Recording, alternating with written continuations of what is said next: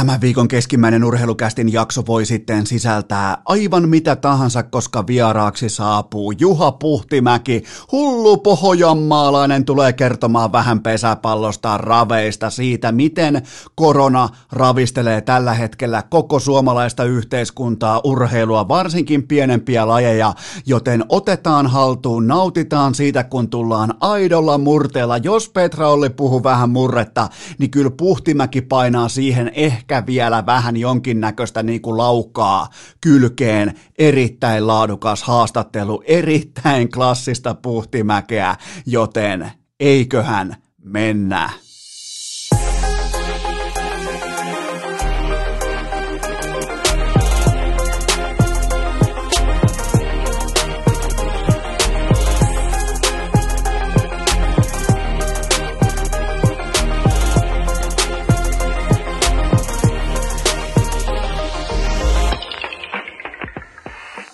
Tervetuloa te kaikki mitä rakkahimmat kummikuuntelijat jälleen kerran urheilukästin kyytiin on kutakuinkin keskiviikko 13. päivä toukokuuta ja Hypätäänpä suorilta urheilukästin aikakoneeseen. Mä vien teidät tonne suurin piirtein 20 vuoden taakse. Kun me pelattiin jääkiekkoa, me kuviteltiin, että me ollaan maailman napa, me ollaan koulun suosituimpia, me ollaan koko Lahen, Heinolan kingejä. Ja sit sinne tuli kulkaa Jenkeistä Amerikoista. Tuli joku paikallinen höylä, kuulkaa, meidän kanssa samanikäinen, saattoi olla jopa vuotta vanhempi, mutta tuli vaan niinku syyskaudelle reenaamaan, koska hänen isänsä oli työkomennuksella Lahessa, hän tuli reenaamaan häkkipää, muista vieläkin oli ihan musta häkki, valkoinen kypärä, mikä on välitön no no, se on red flag ainakin mulle, mutta leftin pelaaja, erkat keskellä lapaa ja aivan mielettömät puheet ennen kuin alkoi, ennen kuin mentiin sinne jäälle, siis ihan antoi tulla vaikka punttisalilla tai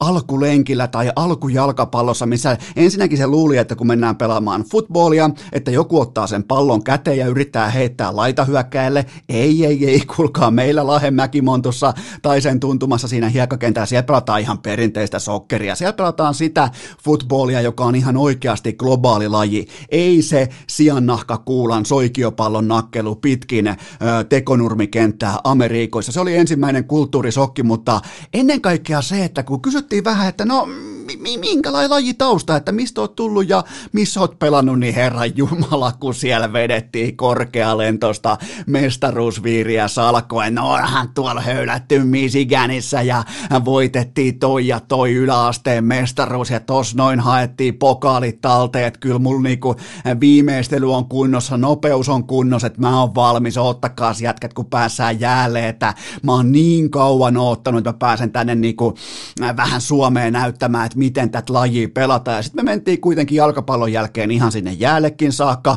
ja tämä kyseinen poika oli aivan täysin paska siinä jääkiekossa. Siis mikään ei täsmännyt, siis yhtään mikään.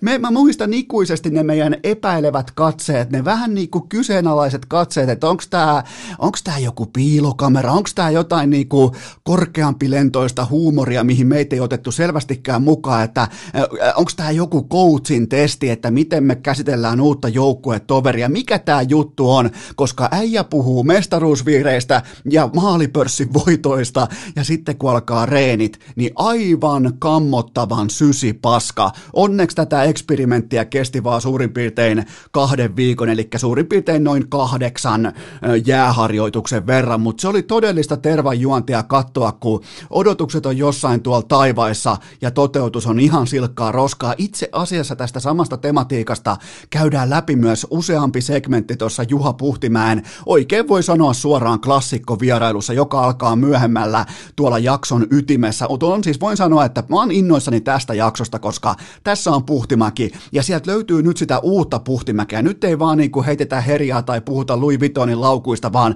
siellä on myös vähän ehkä tulee teille varmasti yllätyksenä, mutta siellä on yksi ihan kunnon vakava henkinen osio liittyen odotuksiin, mielenterveyteen, omaan hyvinvointiin, pelkotiloihin, kaikkeen tällaiseen, joten sieltä löytyy joka lähtö ja on siellä niitä vitsejäkin mukana, mutta jos jatketaan vitsikirjojen maailmaa, niin kyllä tämä niinku, ää, tämän jenkkipelaajan uho, kaikki se, miten se myi sen oman tarinansa meille. Me oltiin siis ihan lapsen kasvossa ja me kuviteltiin, että toi jätkä, kun tulee tuolta Amerikoista tänne, niin lähtökohtaisesti, siis me oltiin jotenkin niinku alistuvia sille ajatukselle, että toi tulee tuolta nyt tänne meille näyttämään, miten tätä lajia pelataan.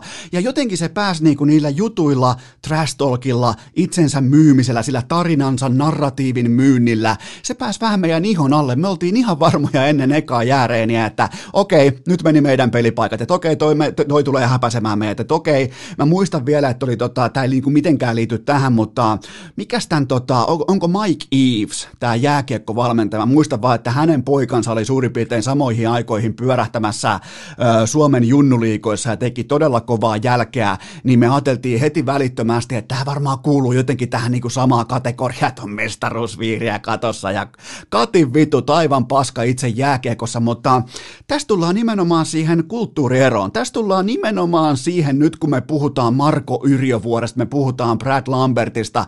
Nämä on kuumia puheenaiheita. Me tullaan nimenomaan siihen, että siellä tullaan karmit kaula, siellä tullaan itsekehumittari ö, limitissä, koska se on useimmiten amerikkalaisessa urheilussa et välttämättä tykkää sitä, tämä ei välttämättä ole sun pala kakkua, tämä ei ole sun arkea, mutta ne kovat puheet, ne kova itsensä presentoiminen, se on monesti se ainoa tapa erottua massasta. Se on sitä, kun tullaan rintakaarella ja ilmoitetaan ihan jostain Muhammed Alista alkaa, että I am the greatest. Toki ihan hän pystyy myös bäkkäämään sen kehässä, mutta sellainen kulttuuri elää siellä todella voimakkaana, siis alfakulttuuri, mä oon paras, mun saavutukset on parhaita, mä oon tämän korttelin kuningas. Ja sit kun ei ihan täsmäkkä, ja me ollaan siis täällä Suomessa takajaloilla, kun otetaan vaikka alkuun nyt, lähdetään vaikka Marko Yrjö vuodesta, niin Tässähän on siis, mä palaan vielä edelleen siihen, että surullisinta on vain ja ainoastaan se, että tämä niinku ei riittänyt tämä olla vain hieroja.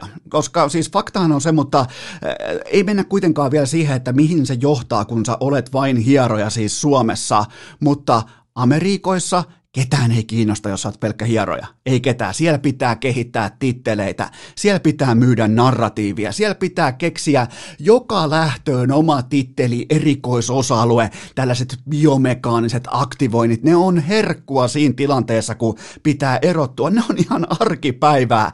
Jokainen puhe on myyntipuhe. Jokainen tapaaminen on rekrytointihetki, halusit tai et, se on karu fakta, johonkin Lakersiin pääseminen, se on ihan vuoren huippu, se on pyramidin huippu, mihin sun pitää louhia itsensä, ja luuletteko tosiaan, että sinne mennään niin kuin, että no on minä tässä nyt vähän hieronut, että tota, ajattelin, että voisin vähän hieroa täällä, että olen siis tosissaan vaan ihan tavallinen hieroja, että minä nyt tässä sitten hieron näitä pelaajia, ja ei, ei, ei, kun sinne mennään, kulkaa tittelit edellä todella lennokkaasti, ja sitten kun kerran on hierottu vaikka Kobe Bryant ja rauha hänen sielulleen, niin sen jälkeen sitten kulkaa jonkinnäköistä julistetta ulos ja otsikkoa ulos ja hallitsemaan sitä medianarratiivia. Ja sitten kun Marko Yrjövuori nyt Ylellä sanoi, että tullaan vuosia vuosia nyt itse asiassa just tähän hetkeen ja hän päätti sitten ottaa sen linjan, että olen pahoillani. Ei ole mitään syytä olla pahoillas. Sä oot nimenomaan just tota Siis tolla, tolla ne kivitalot on rakennettu, tolla se narratiivi on myyty.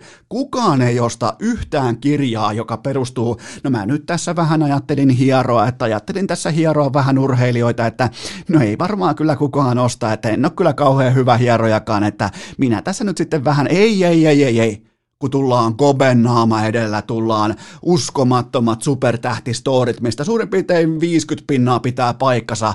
Tullaan tarina edellä, myyntiä, myyntiä, myyntiä, ja se aiheuttaa just nyt, just tässä hetkessä, se mikä oli meille sankari. Vielä suurin piirtein kolme, neljä viikkoa sitten, just se tarunhohtonen Marko Yrjövuori, niin se on meille nyt vihollinen siitä syystä, koska me ei pystytä handlaamaan sitä, että hänen värikynänsä piirtää aivan erilaista merkkiä kuin meidän oma. Me tullaan toteamaan, että no ei nyt tehdä tästä mitään numeroa, että joo joo, on pelannut 381 peliä Leijonissa, mitä sitten 19 olympialaiset, mitä sitten, ei ne ole mitään saavutuksia henkilökohtaisesti, ne on vaan sellaisia joukkuesaavutuksia, ja sitten kun joku tulee ilmoittamaan ihan sinne vaikka meidän treeneihin aikoinaan, tai Marko, Marko Yrjövuori tulee sanomaan, että Kobe edellä, mä oon Koben henkilökohtainen luottomies, soittaa mulle keskellä yötä, niin se on myyntiä, sen takia me ostetaan, sen takia, sen takia me ostetaan, ostetaan tuotetta nimeltä Marko Yrjö Vuori. Siis se, ei, ei silloin tarvitse pyytää mitään anteeksi. Se on mitä se on. Se on erittäin ja varsinkin vielä hollywoodilainen tyyli myydä asioita. Joko sä oot paras tai sit sä oot ihan paska ja se sun presentointi, ihan sama mitä sä osaat, se sun presentointi määrittelee sen marssijärjestyksen, miten tossa maassa kuljetaan, joten mitään syytä ei ole pyytää anteeksi sitä, että on väritettyä totuutta, hatusta vedettyjä storeja ja, ja sitä, että lähdetään paikkailemaan. Se on mitä se on ja toi on jenkkityyli ja sen tietää jokainen, joka on joskus vartin kauemmin seurannut amerikkalaista urheilua ja sen syvintä ydintä siitä, että miten se perustuu itsensä myymiseen, eli just siihen kategoriaan, missä me suomalaiset ollaan kyllä vain aivan paskoja.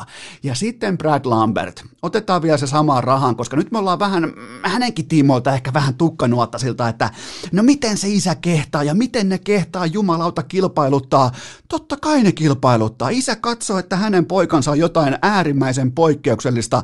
Isä totta kai pitää poikansa kuin huutokauppakohteena. Mikä organisaatio lupaa parhaan kehitysalustan? Tässä ei ole mitään ihmeellistä, tässä ei ole mitään mitään poikkeavaa siihen, että mitä on arkipäivä, kun tuut vaikka lukiopelaajasta kohti yliopistoa amerikkalaisessa urheilussa, niin nimenomaan sun vanhempien, useimmiten sun isän tehtävä on laittaa ne yliopistot marssijärjestykseen. Se on sun duuni, se on sun tehtävä, siinä tehdään tärkeimpiä ratkaisuja. Onko sun vaikka sun äh, pelirakentaja poika ja amerikkalaisessa jalkapallossa, niin tota, Kannattaako mennä Alabamaan? Onko hyvä pelirakentaja koulu? Mitä tuon Nick Saban pelirakentajalle? Joutuuko vaikka, joutuuko vaikka tuon varjoon? Tai jos olet vaikka LSU menossa, joudutko vaikka Joe Burrown varjoihin? Onko liian kova paikka hypätä siihen? Ne on valintoja ja ne koulut lupaa kuun taivaalta.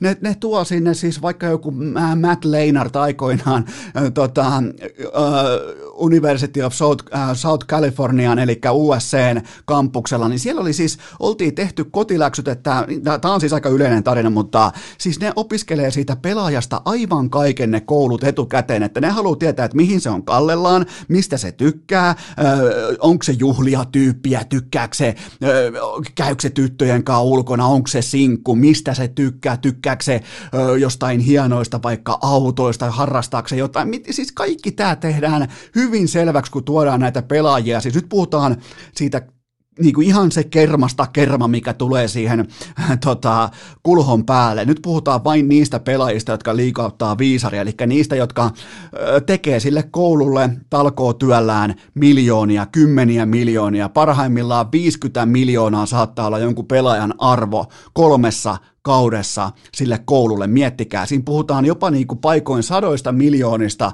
liikevaihdon osalta, kun joku pelaaja tekee päätöksiä, niin älkää nyt kuvitelkokaan, että vanhemmat tai tässä oltaisiin jotenkin sinisilmäisiä, että mentäisi sinne, mihin koutsi sanoo, tai mentäisi sinne, mihin käsketään. Paskan marjat, kun se on jatkuvaa myyntiä, se on jatkuvaa rekrytointia, se on jatkuvaa oman pojan boostaamista, sitä, että sille haetaan parasta mahdollista paikkaa. Ja nyt kun tulee, näitä, tulee tarinoita ulos, että Lambertin porukka vaikka sanoo, että mitään ei ole vaadittu, totta kai on vaadittu Jypiltä liikapaikkaa, on vaadittu kokoonpanopaikkaa, on vaadittu optimaalista kehitysalustaa, koska IFK ei sitä pysty myöntämään. Niiden on pakko todeta, että meidän, meidän kokoonpanon pitää olla niin kova, ja tämä on ihan fakta, niiden kokoonpanon pitää olla tuolla budjetilla niin kova, että siihen periaatteessa ei yksikään tuollain 16-vuotias Junnu voi edes mahtua. Ja Jyp on taas todennut, että hei, me ollaan tähän ready, meillä löytyy toho ja tohon rooli, me tarjotaan tällaista ja tällaista pakettia, niin näin syntyy päätöksiä. Ei tässä ole mitään ihmeellistä tai kenenkään ei tarvitse loukkaantua tai kenenkään ei tarvitse järkyttyä, mutta kun me suomalaiset nähdään jotain outoa, mikä tulee Amerikoista, on sitten vaikka meidän junnujoukkueen lätkässä, me ihmetellään, uu, toi tulee mestaruusviirien kanssa, niin se aiheuttaa siis sisäistä ristiriitaa, meidän siis kognitiivista dissonanssia, me ollaan ihmeissämme lähinnä itsemme kanssa miettikää, ei me olla ihmeissämme Yrjövuoren kanssa, ei me niinkään olla ihmeissämme vaikka Brad Lambertin Fajan kanssa, me ollaan ihmeissämme itsemme kanssa, että mitä toi tollai on. Se on erilaista kulttuuria, erilaista urheilukulttuuria, se on jossain tuolla ihan arkipäivää. Me mennään täällä nöyristelle, me mennään leukarinnassa, me mennään katselattiassa, me mennään niin kuin vaikka tulisi minkä näköistä menestystä, joku Olli Jokinen jossain vaiheessa innostuu kerran vähän keulimaan mopolla, niin koko Suomi osoittaa sormella, että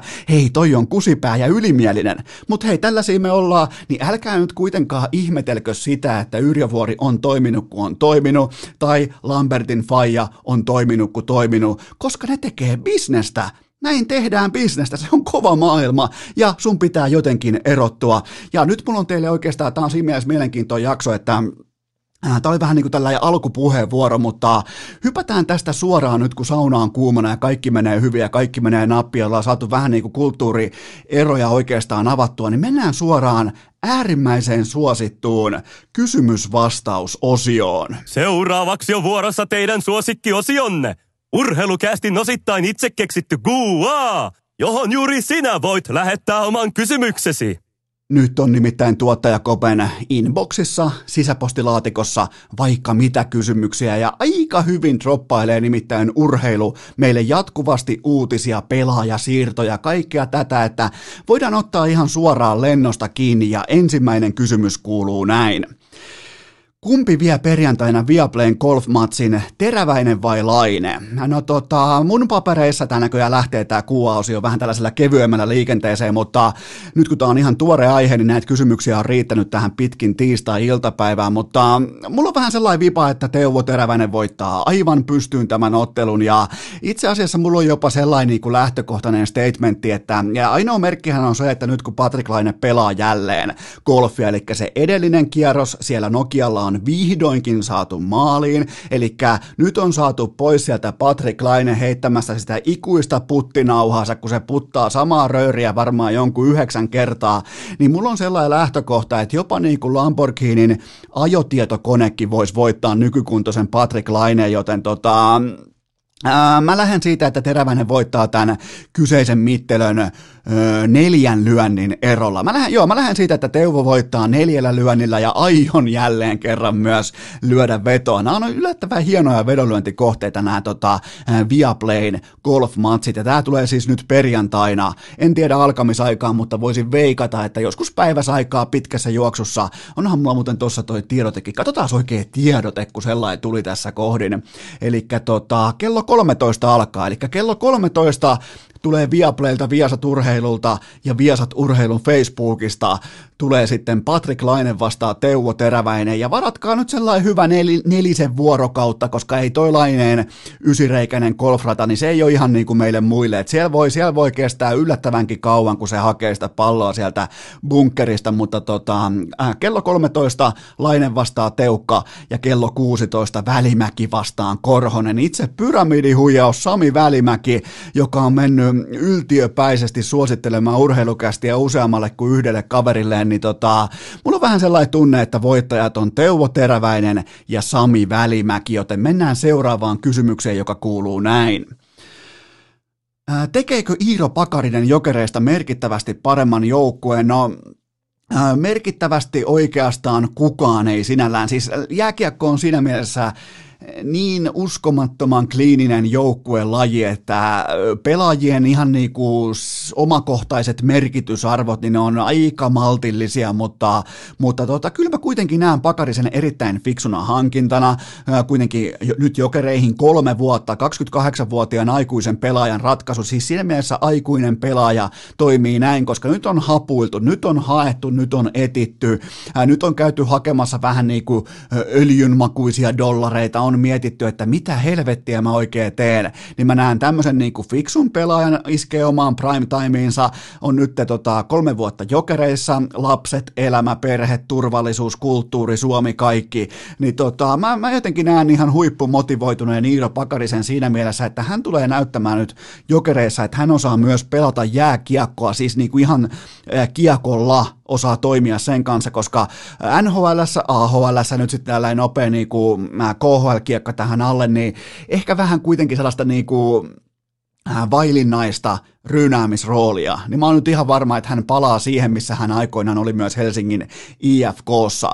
Ja erittäin monikäyttöinen, piilotaitava raitin voima hyökkää, pystyy niinku ihan sellainen full baggage-tyyppinen pelaaja. Mun mielestä todella hyvä hankinta mua alkaa pikkuhiljaa vituttamaan, koska Jokerit tekee jatkuvasti pelkästään hyviä, perusteltuja, fiksuja hankintoja. Missä on ne Anttiniemet? Missä on ne, mistä mä pääsen suolaamaan koko organisaation? Ei ole näkynyt, ei voi kuin hattuun nostaa jälleen kerran fiksu, tahdikas, rauhallinen hankinta sekä valinta itse pelaajalta, joten tota, ootan todella vahvaa ammattilaisjääkiekkoilijan arkitason suorittamista suurin piirtein tuollaisessa 180 runkosarjaottelun mitassa, että joka päivä sama työpanos, sama taso, joka nostaa myös sitä koko joukkueen sisäistä standardia ylemmäs. Seuraava kysymys onko se linjassa, että liikan MVP ja pistepörssin voittaja tienaa KHLstä 440 000 euroa? No mun täytyy sanoa, että tämä summa on hitusen verran alapeltoon niiltä osin, mitä mä odotin Justin Danfortilta, että hän on kuitenkin 27-vuotias ja liikan MVP, okei, sitä mä oon ehkä eri mieltä, mutta mä en voi myöskään kiistää hänen saavutuksiaan. Pistepörssin voittaja, Lukossa ihan uskomaton tykkikausi. Mä ootin siis jotain äh, 600 tonnia, 7,5 tonnia tyyppistä dollarilappua jostain päin KHL, mutta se on näköjään nyt sitten Vitjas, joka aika edullisesti mun papereissa, mä korostan edelleen, että mun papereissa aika edullisesti lähti kuitenkin KHL, koska joku Lauri Korpikoski tienaa TPSS kolme, kolme ja puolesta tonnia, kolme, kolme kaksikymmentä tai jotain, joten tota, mun, mie, mun mie, mä ootin enemmän. Mä, mä, mun täytyy myöntää, että mä näen tuossa paremman pelaajan, kun mä tiedän suurin piirtein, mitä KHL siis tuolla niinku rajan toisella puolella maksetaan. Mutta joka tapauksessa halvalla lähti. Seuraava kysymys. Korvaako Jonathan Pudas Bobi Lehtosen jokereiden takalinjoilla? No siis kukaan ei korvaa, no ehkä joku Miro Heiskanen korvaa, mutta lähtökohtaisesti kukaan tällä tasolla ei tule korvaamaan. Ja on siis ylipäätään globaalisti aika harvassa ne pelaajat, jotka pystyy ihan suoraan ottaa ton täsmälleen saman yksi yhteen roolin kuin Bobi Lehtosella oli, mutta kuitenkin pystyy takaamaan jokereissakin varmaan tommosen puolpaunaa per pelitahdin, pystyy tuomaan raitin pakkina vaihtoehdon YVlle ja tääkin on mielenkiintoinen, tää iskee nyt omaan primiinsa 27-vuotiaana, joten jälleen kerran vituttaa se, että yksi kiekollinen laatupelaaja omassa parhaassa iässään jokereihin ei ole kehäraakkeja, ei ole mitään junnuhakuja, on oikeita aikuisia ammattilaisjääkiekkoilijoita, joten tämäkin on kahden vuoden sopimus mun mielestä erittäin laadukas hankinta. Jälleen kerran tämä on ollut pitkään jo ilmoilla tämä tota, Budaksen hankinta ja nyt se sitten tuli julki. Ja Jokerit on nyt tuommoisessa, onko nyt jopa viiden fiksun perustellun älykkään hankinnan putkessa, että siellä on melkein pakko tulla kohti joku Jukka Tammi tai joku, joku tällaisia. on ihan siis tämä niin nyt on pöytä on suorastaan katettu jollekin 39-vuotiaalle hampaattomalle kanukille, joka on viimeksi pelannut laadukasta keskushyökkäjälätkää joskus öö, 2002. Niin tota, mut nyt tekee, joku tekee hyvää duunia, niin silloin pitää kehua, kun on kehujen aika. Ja tää on, tää on, on rakentamassa tällä, tällä hetkellä kaikkien aikojen parasta KHL-porukkaan paikkaansa, mutta sillä klausaalilla, että Janis Kallins jää ja joku pystyy astumaan selkeästi pakeista edes tuohon niin Bobi Lehtosen varjon tasolle. Seuraava kysymys. Mitä se tarkoittaa näin fanin näkökulmasta, että SM Liiga siirtyy Maikkarille? No oikeastaan siis vain tuotanto siirtyy, koska kaiken taustalla on jättimäiset yrityskaupat, mutta mun mielestä fanin asema itsessään vain paranee, koska Maikkari tuo lisään pöytää kuitenkin rautaa, ne tuo rahaa, ne tuo budjettia, ne tuo laadun takeita, eli resursseja. Ja Maikkarin toimari Johannes Leppänen, joka on muuten aikoinaan synnyttänyt myös Viasatin nämä tota, urheilukanavat Suomeen, oli myös mun tota toi, tai se, joka mun kanssa laittoi nimet paperiin silloin aikoinaan, niin hän alleviivas katsoja kokemusta, mikä on kieltämättä SM Liigalla. Ne painii saman ongelman kanssa kuin NHL, NBA ja NFL, että mistä löytää nuoret katsojat, mistä löytää naiskatsojat ja missä on se seuraava sukupolvi. Joten tota, mulla on vahva luotto siihen, että SM Liigan TV-tuote menee tämän kautta vain parempaan suuntaan. Seuraava kysymys. Mitä mieltä olet Sebastian Revon vuoden jatkosta Lukossa? No siis tulee olemaan pelaajana ihan ehdottomasti liikan eliittiä. 23-vuotias pelaaja vasta tulossa siihen omaan niinku aikuisuuden tilaan tai aikuisuuden aikaan. Ja, ja tota, ollut vähän tällaisia niinku kasvukipuja henkisesti, mutta ihan siis eliittipelaaja tulee olemaan liikassa ja ennen kaikkea timanttisessa Rauman Lukossa, joka tulee olemaan ensi kaudella ihan pommin varmasti nyt jo pu, niinku puheissa. Voi lähteä jopa kauteen kakkossuosikkina. Voi lähteä, mä, mä, mä jopa, riippuen vähän kärppien tilanteesta, mutta voi lähteä jopa kärkisonnina. Miettikää, Rauman lukko voi lähteä seuraavaan kauteen, joten nämä on niinku, tästä kätään nyt sellaista joukkuetta, jotkut niinku melkein NHL-statuksella, AHL-statuksella tulleet pelaajat, niin ne joutuu hakemaan paikkaa jostain nelosen laidasta yhtäkkiä. Siis siellä on laatua, siellä on leveyttä, siellä on syvyyttä, ja täytyy silti vielä kertoa erikseen tästä Äh, miten Lukko kertoo, mä oon nyt syttynyt tähän Rauman Lukon tyyliin kertoa sopimuksista ja siis äh, ne siis laitto tota, äh, Lukon sosiaalisen median kanavoihin laitto tota, koordinaatit, jotka johti jonkin oven ääreen, jossa oli kameroiden sijainnista vihje ja niistä kameroista löytyi ketun kuva ja kettuhan on repolainen ja siitä sitten Lukko fanit sai selville, että kyseessä on siis Sebastian Repo ja jatkosopimus, joten tota, täytyy sanoa, että Lukon sometiimi tiimiä, tämä niinku luovan ajattelun yksikkö, niin ne on varastanut tämän kesän, tämän off-seasonin, tämän kevään täysin itselleen, joten tota, jos Lukolle tuli urheilukästin simulaatiokultaa, niin kultaa tulee myös heidän someosastolleen ihan oikeassa elämässä juuri nyt, juuri tällä hetkellä, mutta pidetään pieni tauko ja mennään seuraaviin kysymyksiin. Keskiviikon urheilukääst. Yhtä lähellä maanantai-masennusta kuin perjantai pettymystä.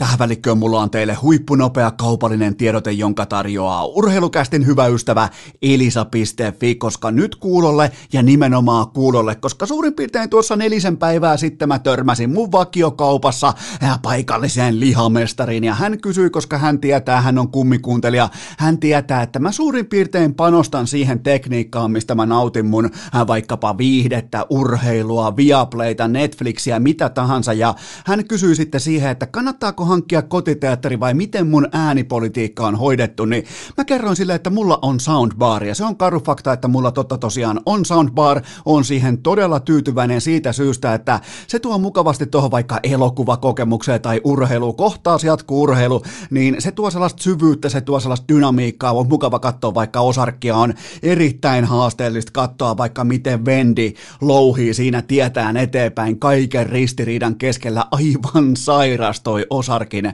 muuten kolmoskauden loppu, mutta kuitenkin takaisin itse asiaan, nimittäin osoitteessa elisa.fi sä löydät LGn soundbarin, sen koodi on ää, SN6Y. Nyt kaikki pohtii, että jumalauta, onko se alennuksessa, niin kyllä vain. Legendaarinen SN6Y on sadan euron alennuksessa, joten käy katsomassa. Se maksaa tällä hetkellä ainoastaan 329 euroa. Ja jos mun pitäisi tällä hetkellä aloittaa vaikka nyt kaikki nollista, kaikki kaikki uusiksi, niin kyllä mä uudestaankin otan vielä soundbari. Mä en lähde virittelemään mitään jumalattomia kaiutin settejä korvien taakse ja sivustalle ja yhdeksän kaiutin ja Dolby Surroundin helikopteri. Ei, ei, ei soundbar tuo sen kaiken ihan riittävän hyvin. Silloin kun ei ole, ei meidän tarvitse olla mitään George Luukassa, kun me katsotaan elokuvia, joten käy osoitteessa elisa.fi ja käy katsomassa soundbarit. Sä tarvit nimittäin soundbarin, sä oot miettinyt sitä, sä oot miettinyt oikein, että pitäisikö lähteä upgradeaamaan vähän nyt tota elokuvakatselukokemusta, koska nyt ollaan aika paljon kuitenkin vieläkin myös sisällä.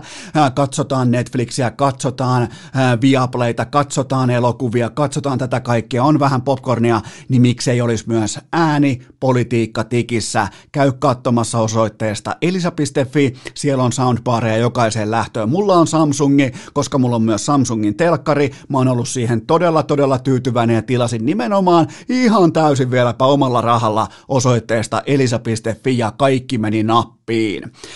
Tähän kylkeen mulla on teille vielä huippunopea K18 tuoteinformaatio, jonka tarjoaa Kulpet, se on keskiviikko, silloin. Myös pelataan keskiviikon kerroin päällikkö. Sanoin nimittäin viikko sitten, että tulostaso tulee olemaan maltillinen, ää, tulostaso tulee olemaan aika sellainen niin kuin, jopa häpeällisen heikko, niin no mitä siellä tekikään joku CS, eli Counter-Strike-harja, se nappasi sitten tommosen, mitä se oli, 282 se kerroin vai mitä, että tota, ei nyt ihan Eno Eskon arvio pitänyt siitä, että koska ei ole paljon lajeja, niin ei ole myöskään tunkua sinne kärkeen, ei ole myöskään sellaisia jättimäisiä osumia, niin se osui varmaan jonkun kymmenen altavastaaja kohteen Counter-Strike-rekan, ja sehän toi sitten potin kotiin, mutta mä silti pitäydyn mun lausunnossa siitä, että Kulpetin kerroinpäällikkö, sen tulostaso tänäkin keskiviikkona tulee olemaan maltillinen, ja kaikki lisäinfo Kulpetin sivustolta, kaikki pelaaminen totta kai yhtä lailla maltilla, ja K18. Urheilukääst! Haaveena Miro Heiskasen liuku, pullukka kympin pohkeet ja Aleksi B. tukka. Ja sitten vain kauhaistaan kouralla tuottaja Kopen tiedustelulaaria ja napataan seuraava kysymys pöytään. Mitä ajatuksia Conor McGregorin somepurkaus herätti?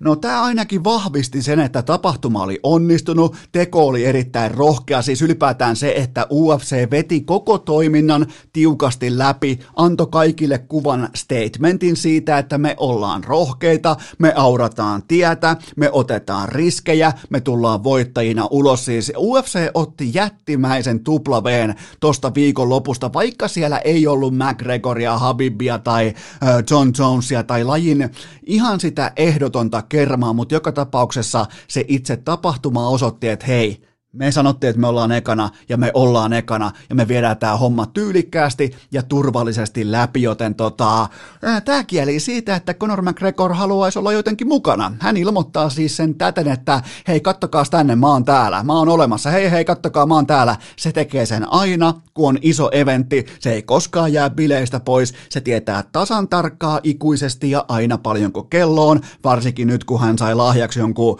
äh, mitähän se maksoi, varmaan jonkun know 300 tonnia se sai. Mä en tiedä sitä kellomerkkiä, koska nyt ei ole ihan just omalla han- han- hankintalistalla, mutta sellainen Irlannin vihreä kello, joka oli muuten ihan helvetin hieno, mutta siitä hän voi katsoa paljonko kello on, ja sen hän on, hän on siis ajoittamisen, rytmittäis- äh, rytmittämisen ja itse presentaation mestari ollut aina. Ja McGregor nostaa tältä osin UFCn kiinnostusarvoa entisestään, ja hän on edelleen ihan ylivoimaisesti UFCn merkittävin yksittäinen yksittäinen ihminen, ja tämä on sitä kuuluisaa promootiota, ja on aivan selvää, että McGregor omistaa jotain koko kakusta tai tästä erittäin paljon puhutusta ESPN-sopimuksesta, koska itse asiassa Disney, joka siis omistaa ESPN, niin nehän oli vähän niin kuin vastahakoisia sen tiimoilta, että voiko mitään nyt järjestää, kun on tämä koronakriisi, ja Dana White ja UFC totesi, että vitut, me järjestetään, tuokaa kamerat tänne, me hoidetaan, ja ne myös hoiti. Miettikää, miten,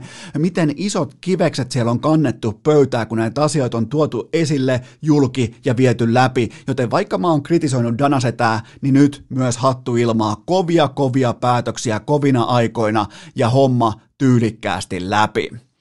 Seuraava kysymys. Yllättikö tuo, että UFC asetti ottelijoilleen uhkasakon liittyen koronakommentointiin? No, onko tämä nyt sitten uhkasakko, jos otetaan vaikka ottelupalkkio pois tai bonus pois? No, käytännössä sitä se nimenomaan on, joten voidaan sanoa, että se on uhkasakko, mutta tota, tämä ei yllätä yhtään, koska vapaa-ottelijan ei tule kommentoida lääketiedettä, eikä mielellään myöskään toisinpäin, vaan sen ottelijan tehtävä on otella siellä häkissä, ja tällä tavalla halutaan hallita narratiivia erittäin räjähdysherkässä kerosiinitynnyrissä. Ja nimenomaan siis homman nimihän oli se, että jos kommentoidaan koronaan liittyviä aiheita, niin kommentoidaan oikein, pysytään asiassa, pysytään äh, ryhdissä, pysytään linjassa. Ja mm, se kanto, siis nyt ei ole sen aika, että jokainen ottelijoista luettelee omia lääketieteellisiä mielipiteitä, se johtaa vaan sekametelisoppaan, se, se, se saa kilven, eli logon naarmuuntumaan. Ja sille ei ole tällä hetkellä tilausta, joten mun mielestä ihan oikea teko, jos joku haluaa piipittää jostain sananvapaudesta, niin tämä on siis bisneshallintaa. Tämä on viestinnällistä hallintaa. Tätä tekee Apple, tätä tekee Amazon, tätä tekee Netflix, tätä teki aikoinaan Nokiakin. Kaikki mitä laitetaan, kattokaa vaikka Björn Wahlroosia Nalle, tulee vain tietyillä ehdoilla julkisuudessa ulos, omilla ehdoillaan Hesarissa, kertoo sen mitä haluaa kertoa, kuvataan siellä missä halutaan kuvata ja näin poispäin. Näin hallitaan viestinnällistä ketjua, joten mikään ei yllätä. Seuraava kysymys. Uskotko, että Zion Williamsonin vanhemmat ottivat laittomia lahjuksia vastaan Nikeltä tai Adidakselta? No tuota, enhän minä nyt tuollaista usko, koska ei kai nyt sentään amerikkalaisessa yliopistourheilussa lahjota ketään. Ei etenkään Dukessa, joka pieni koulu sieltä saa kaikki äh, historian mahtavimmat pelaajat itselleen koripallossa ja, ja tuota, tuota, no tota, äh, tämä koko selkkaus itsessään on klassista jenkki, oikeasta niin kuin jenkki sydäntä, koska Gio Williamson aikoinaan sitoutui firmaan, jolla ei ollut edes NBA-toiminnan lisenssiä, ja Zion halusi tästä sopimuksesta ulos, ja nyt sitten tapahtuu tämä, niin ei varmaan nyt pidä olla hirveästi shokissa siitä, että tämä firma kokee tulleensa sopimusrikkeen uhriksi, ja ne vaatii siis suoraan 100 miljoonaa, mikä on suurin piirtein aika linjassa sen tiimoilta, että kuinka arvokas Zion Williamsonin ura tulee olemaan jollekin agentuurille, joka häntä edustaa, joten tota, nämä oli mielenkiintoisia juttuja ja siis faktahan on se, että amerikkalaisessa jalkapallossa ja koripallossa yliopistotasolla puhutaan niin jättimäisistä poteista, puhutaan miljardeista dollareista, niin ei kai kukaan nyt ole Herran Jumala 2020 niin sinisilmainen, että oikeasti kuvittelee, että pelaajille ei makseta tiskinalta tai heidän vanhempiaan ei lahjota tai heille ei myönnetä tai jotain yllättäviä tonttikauppoja tai alihintaa myydä jotain. Siis totta kai se on osa rekrytointia ja niin se bisnes pyörii. Ei turha nyt alkaa lässyttää mistään, koska tämmöiset, jotka saattaa muuttaa koko koulun bisnesrakenteen, koko sen, että mi- miten sitä koulu, mikä on koulun vetovoima ihan normi opiskelijoissa, miten pystytään vaikka pitämään yllä kaikkia muita urheilulajeja tai koko saatanan stipendisysteemiä. Se perustuu siihen amerikkalaiseen jalkapalloon ja siihen koripalloon. Ei ole mitään muuta sisään tulevaa rahaa. Niin miettikääpä nyt ihan itse, että onko siellä lahjontaa tai ää, pimeää maksamista. Totta kai on.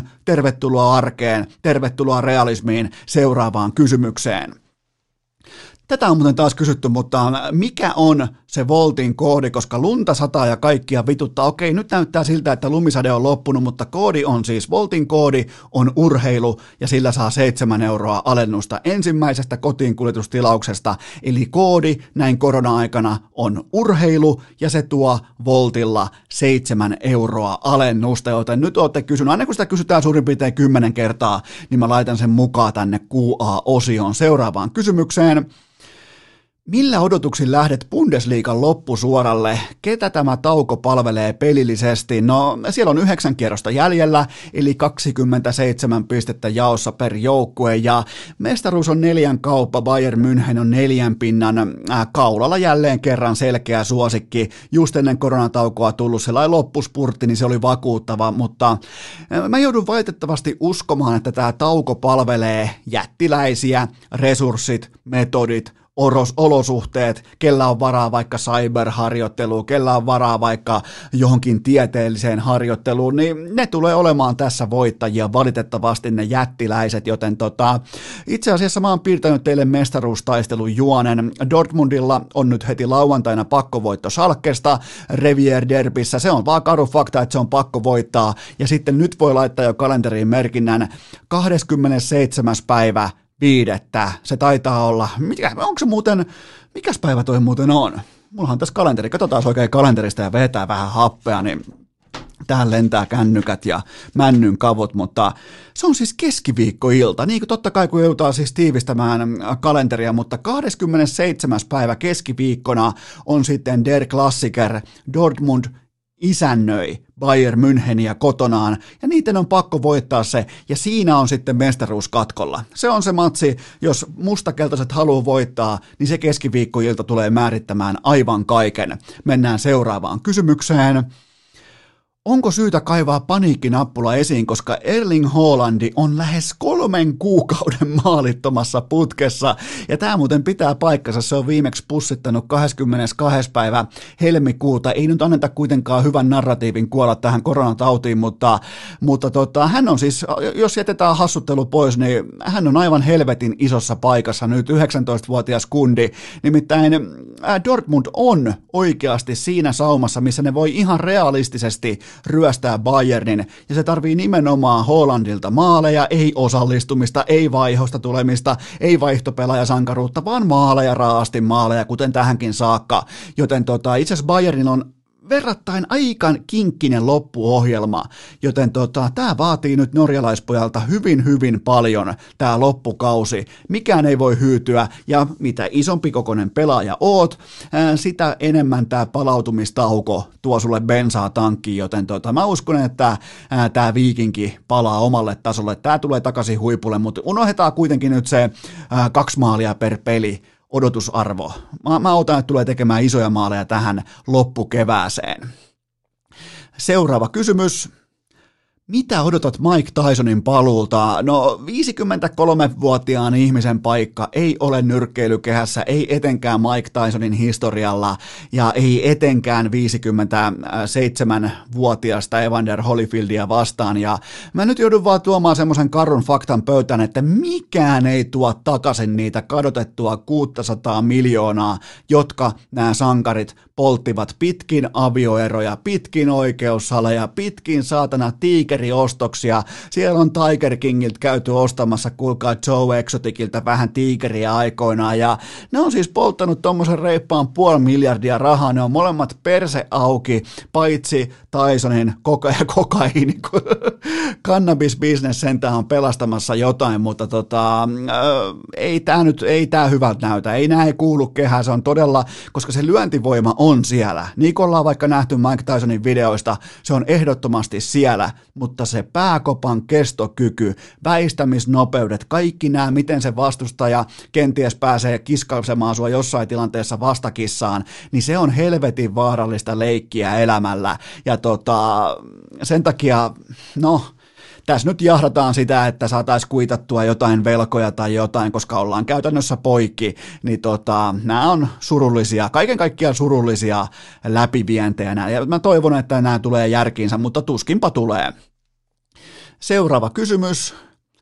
Sebastian Vettel ulos Ferrarilta kauden lopuksi, tuliko yllätyksenä? No tota, se, että suomalaiskuski lähtee Ferrarilta pois, niin se ei tule varmaan meille kenellekään enää yllätyksenä. Ja varmaan ajelee, koska on suomalainen, niin ajelee rauhassa vuoden verran rallia jossain Lapissa ja, ja tota, palaa sitten johonkin pienempää talliin. Kuitenkin nelinkertainen mestari ja siis ihan pi, niinku, tota, piripintaan oikein niinku supisuomalainen, niin, niin ei ole hirveästi saavutettavaakaan enää, joten tota, ihan samanlainen saaka kuin Räikkösellä. Räikkönen toki ostettiin ulos, että siinä on sentään, sentään sen verran eroa, mutta mä oon muuten ihan kokonaan unohtanut koko F1 olemassaolo varmaan viimeisen puolentoista kuukauden aikana, mutta siis tämä osoittaa myös sen, että F1 on olemassa, koska Valtteri Bottas ajaa johonkin helvetin Imatraa fillarilla, kun kaikki pitää kuvata somea, kun on alkuaikojen ihastus ja koko ajan jää sydän emojeita ja että mä nautin, kun se on niinku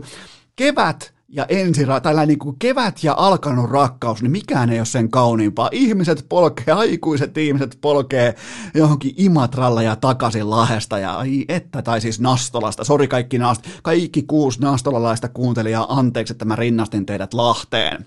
Seuraava kysymys. Lupaathan meille kaikille vielä erikseen, että et mene koskaan jengi viihtyy podcastiin vieraaksi.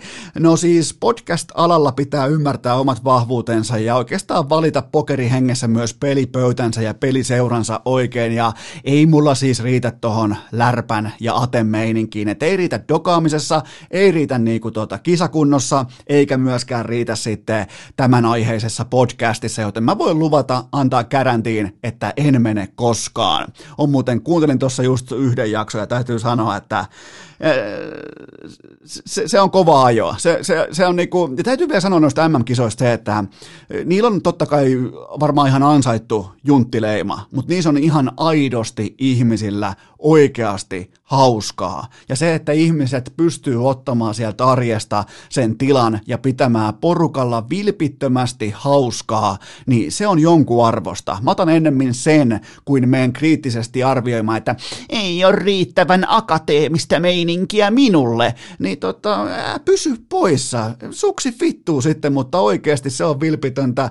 Ja sama pätee myös koripallon arvokisoihin. Ja tulee pätemään myös huuhkajafanien reissuun tänne tota, ensi kesänä sitten, tai seuraavana kesänä sitten jalkapallon EM-kisoihin, joten tota, on, ne, on, ne on uskomattoman hienoja matkoja ja se, kokonaisu, niin se kokonaishenki, niin niin tota, ne, ne ei ole mitään, niinku, se ei ole mitään niinku, tuulesta temmattua, vaan se on ihan aitoa. Ne on, ne on tosi, todella, todella lämmin sydämisiä ne ihmiset, ketkä siellä keskenään pitää tällaista niinku, jonkin sortin niinku, teema, teematyyppistä meteliä, henkeä ja rytmiä yllä. Seuraava kysymys.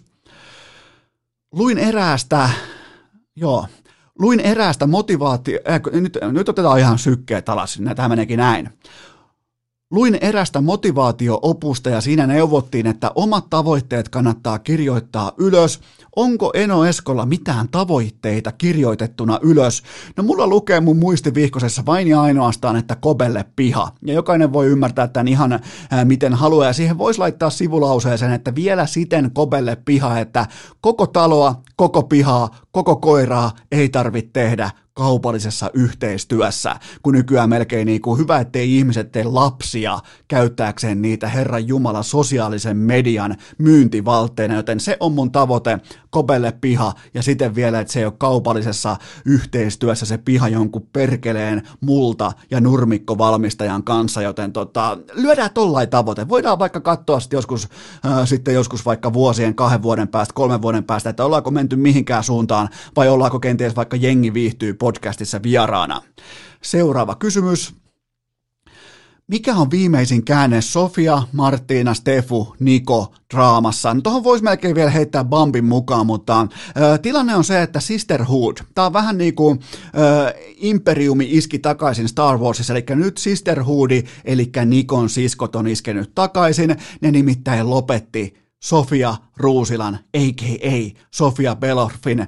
Ne lopetti hänen seuraamisen Instagramissa ja ö, meillä Team Sofialla, mä oon siis henkeä vereä Team Sofia, niin meillä Team Sofialla on totuttu ottamaan monenlaisia takaiskuja vastaan, mutta nyt ylitettiin kuitenkin mun papereissa raja, koska tämä Instagramin unfollow on kuitenkin sellainen puukko, mikä on vaikea. Se on kuin Rambo veitsi. Sä et oikein niinku pysty kaivaa sitä rinnasta enää. Tämä on meille kova paikka. Tästä tullaan vielä. Tästä tullaan porukalla, kaikki mukaan, Team Sofia, me ei tulla sulamaan tähän hetkeen, me tullaan tästä läpi, mutta tämä draama tällä hetkellä, niin tämä siis elää ihan tunneittain. Mä luulin, että äh, tällainen niin kuin neljödraama voisi elää vaikka päiväkohtaisesti tai äh, torstai kerrallaan, kun Seiska tulee ulos. Ei, ei, tämä on jumalauta, jos sä oot katsonut uutiset kolme tuntia sitten seiskasta, niin sä oot ihan myöhässä jo. Siellä on vaihettu kolme kertaa jo parejakin ja menty uudestaan naimisiin, erottu, muutettu hankoa, tultu takaisin, niin mä oon siis, mä oon tällä hetkellä, tässä pitää olla tarkkana. Siis tää on hyvin lähellä urheilua tällä hetkellä tämä tilanne, joten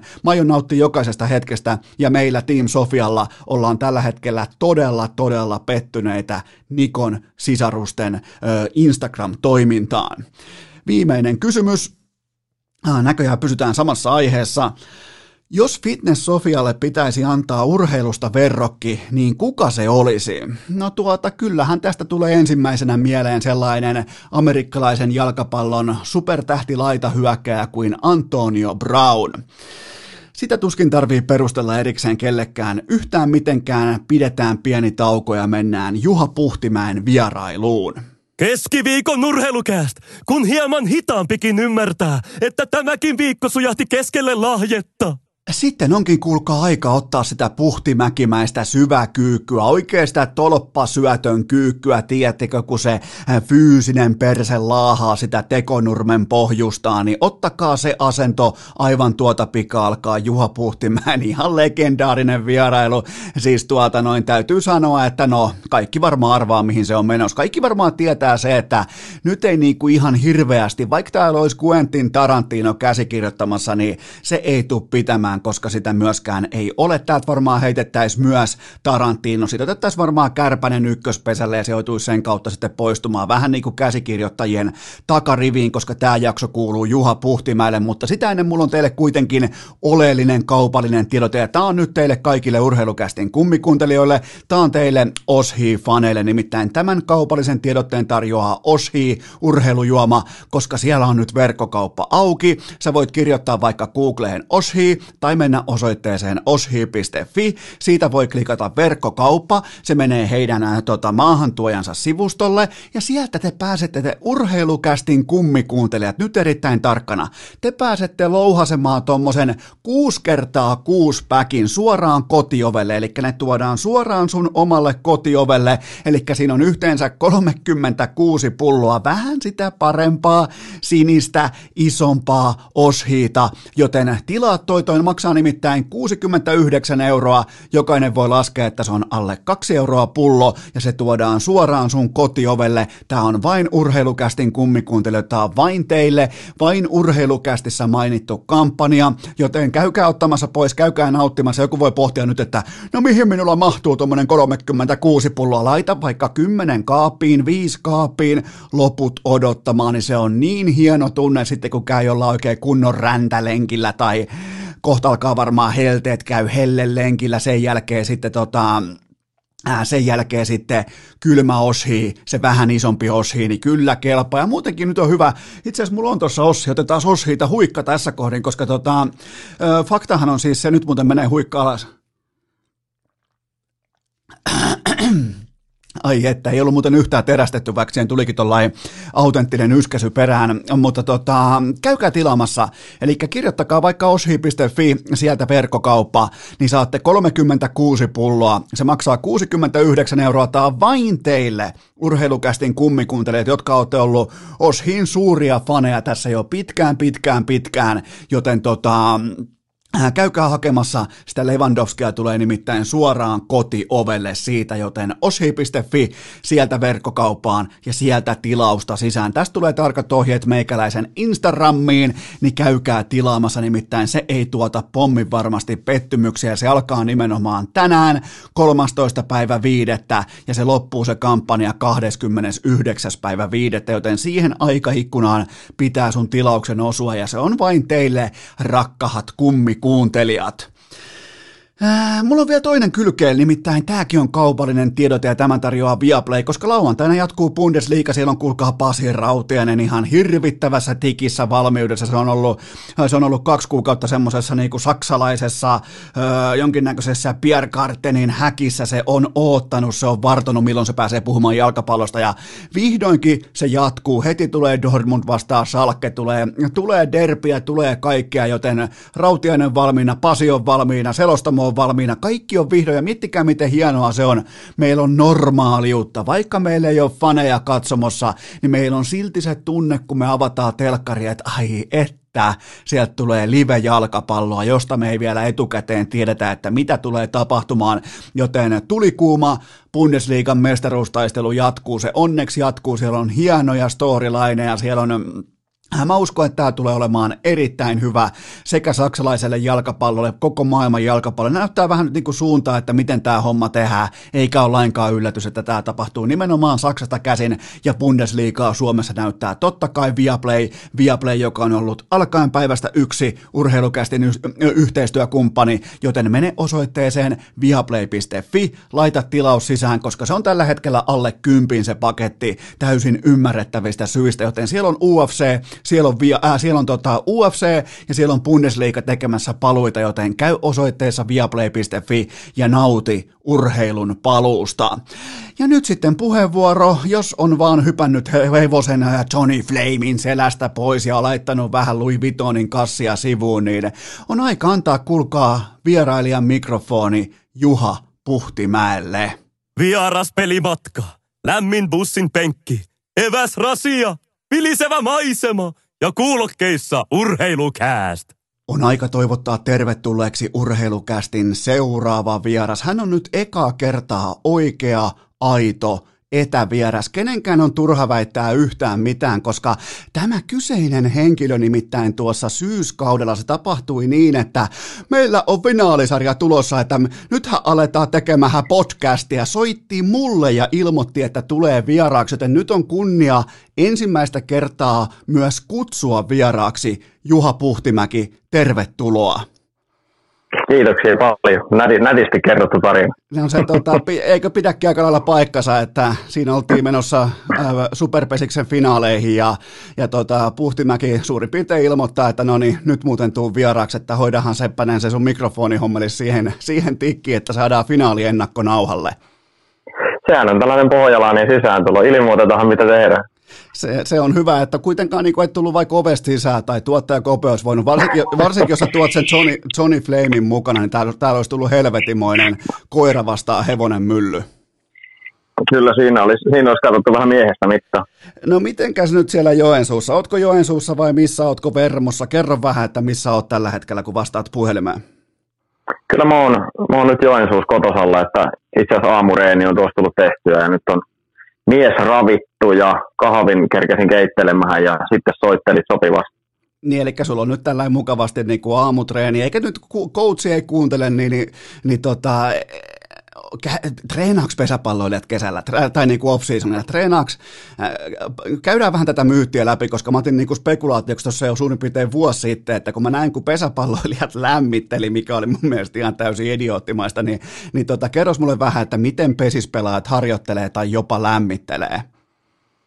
No kyllähän toi vanhan kansan uskomus on se, että, ja onhan se vanha pesäpallo ollutkin vielä vahvemmin sitä nä- sen näköistä, että ei siinä oikein mitään tapahdu, mutta kyllä se, se, se että kentällä ei mitään tapahdu tai varsinkaan reeneissä, niin se on kyllä aika kau- kauas jäädyttä elämää. Että kyllähän jos niin kuin meidän lajia miettii näin niin kuin hetken aikaa jopa vakavasti, niin kyllähän se on aika, aika monipuolinen, että kaikki mitä tehdään, niin kaikki on todella todella räjähtävää heitosta ja lyönnistä juoksemisesta lähtien, että kaikki tehdään oikeastaan täysiä, täysiä aina kun tulee se suoritustilanne ja se pitää niin kuin kropan kestää se kolmen, kolmen tunnin pelikin parhaimmillaan, että niin, niin kyllä se, kyllä se niin kuin jon, jonkun verran ainakin vaatii fysiikkaa.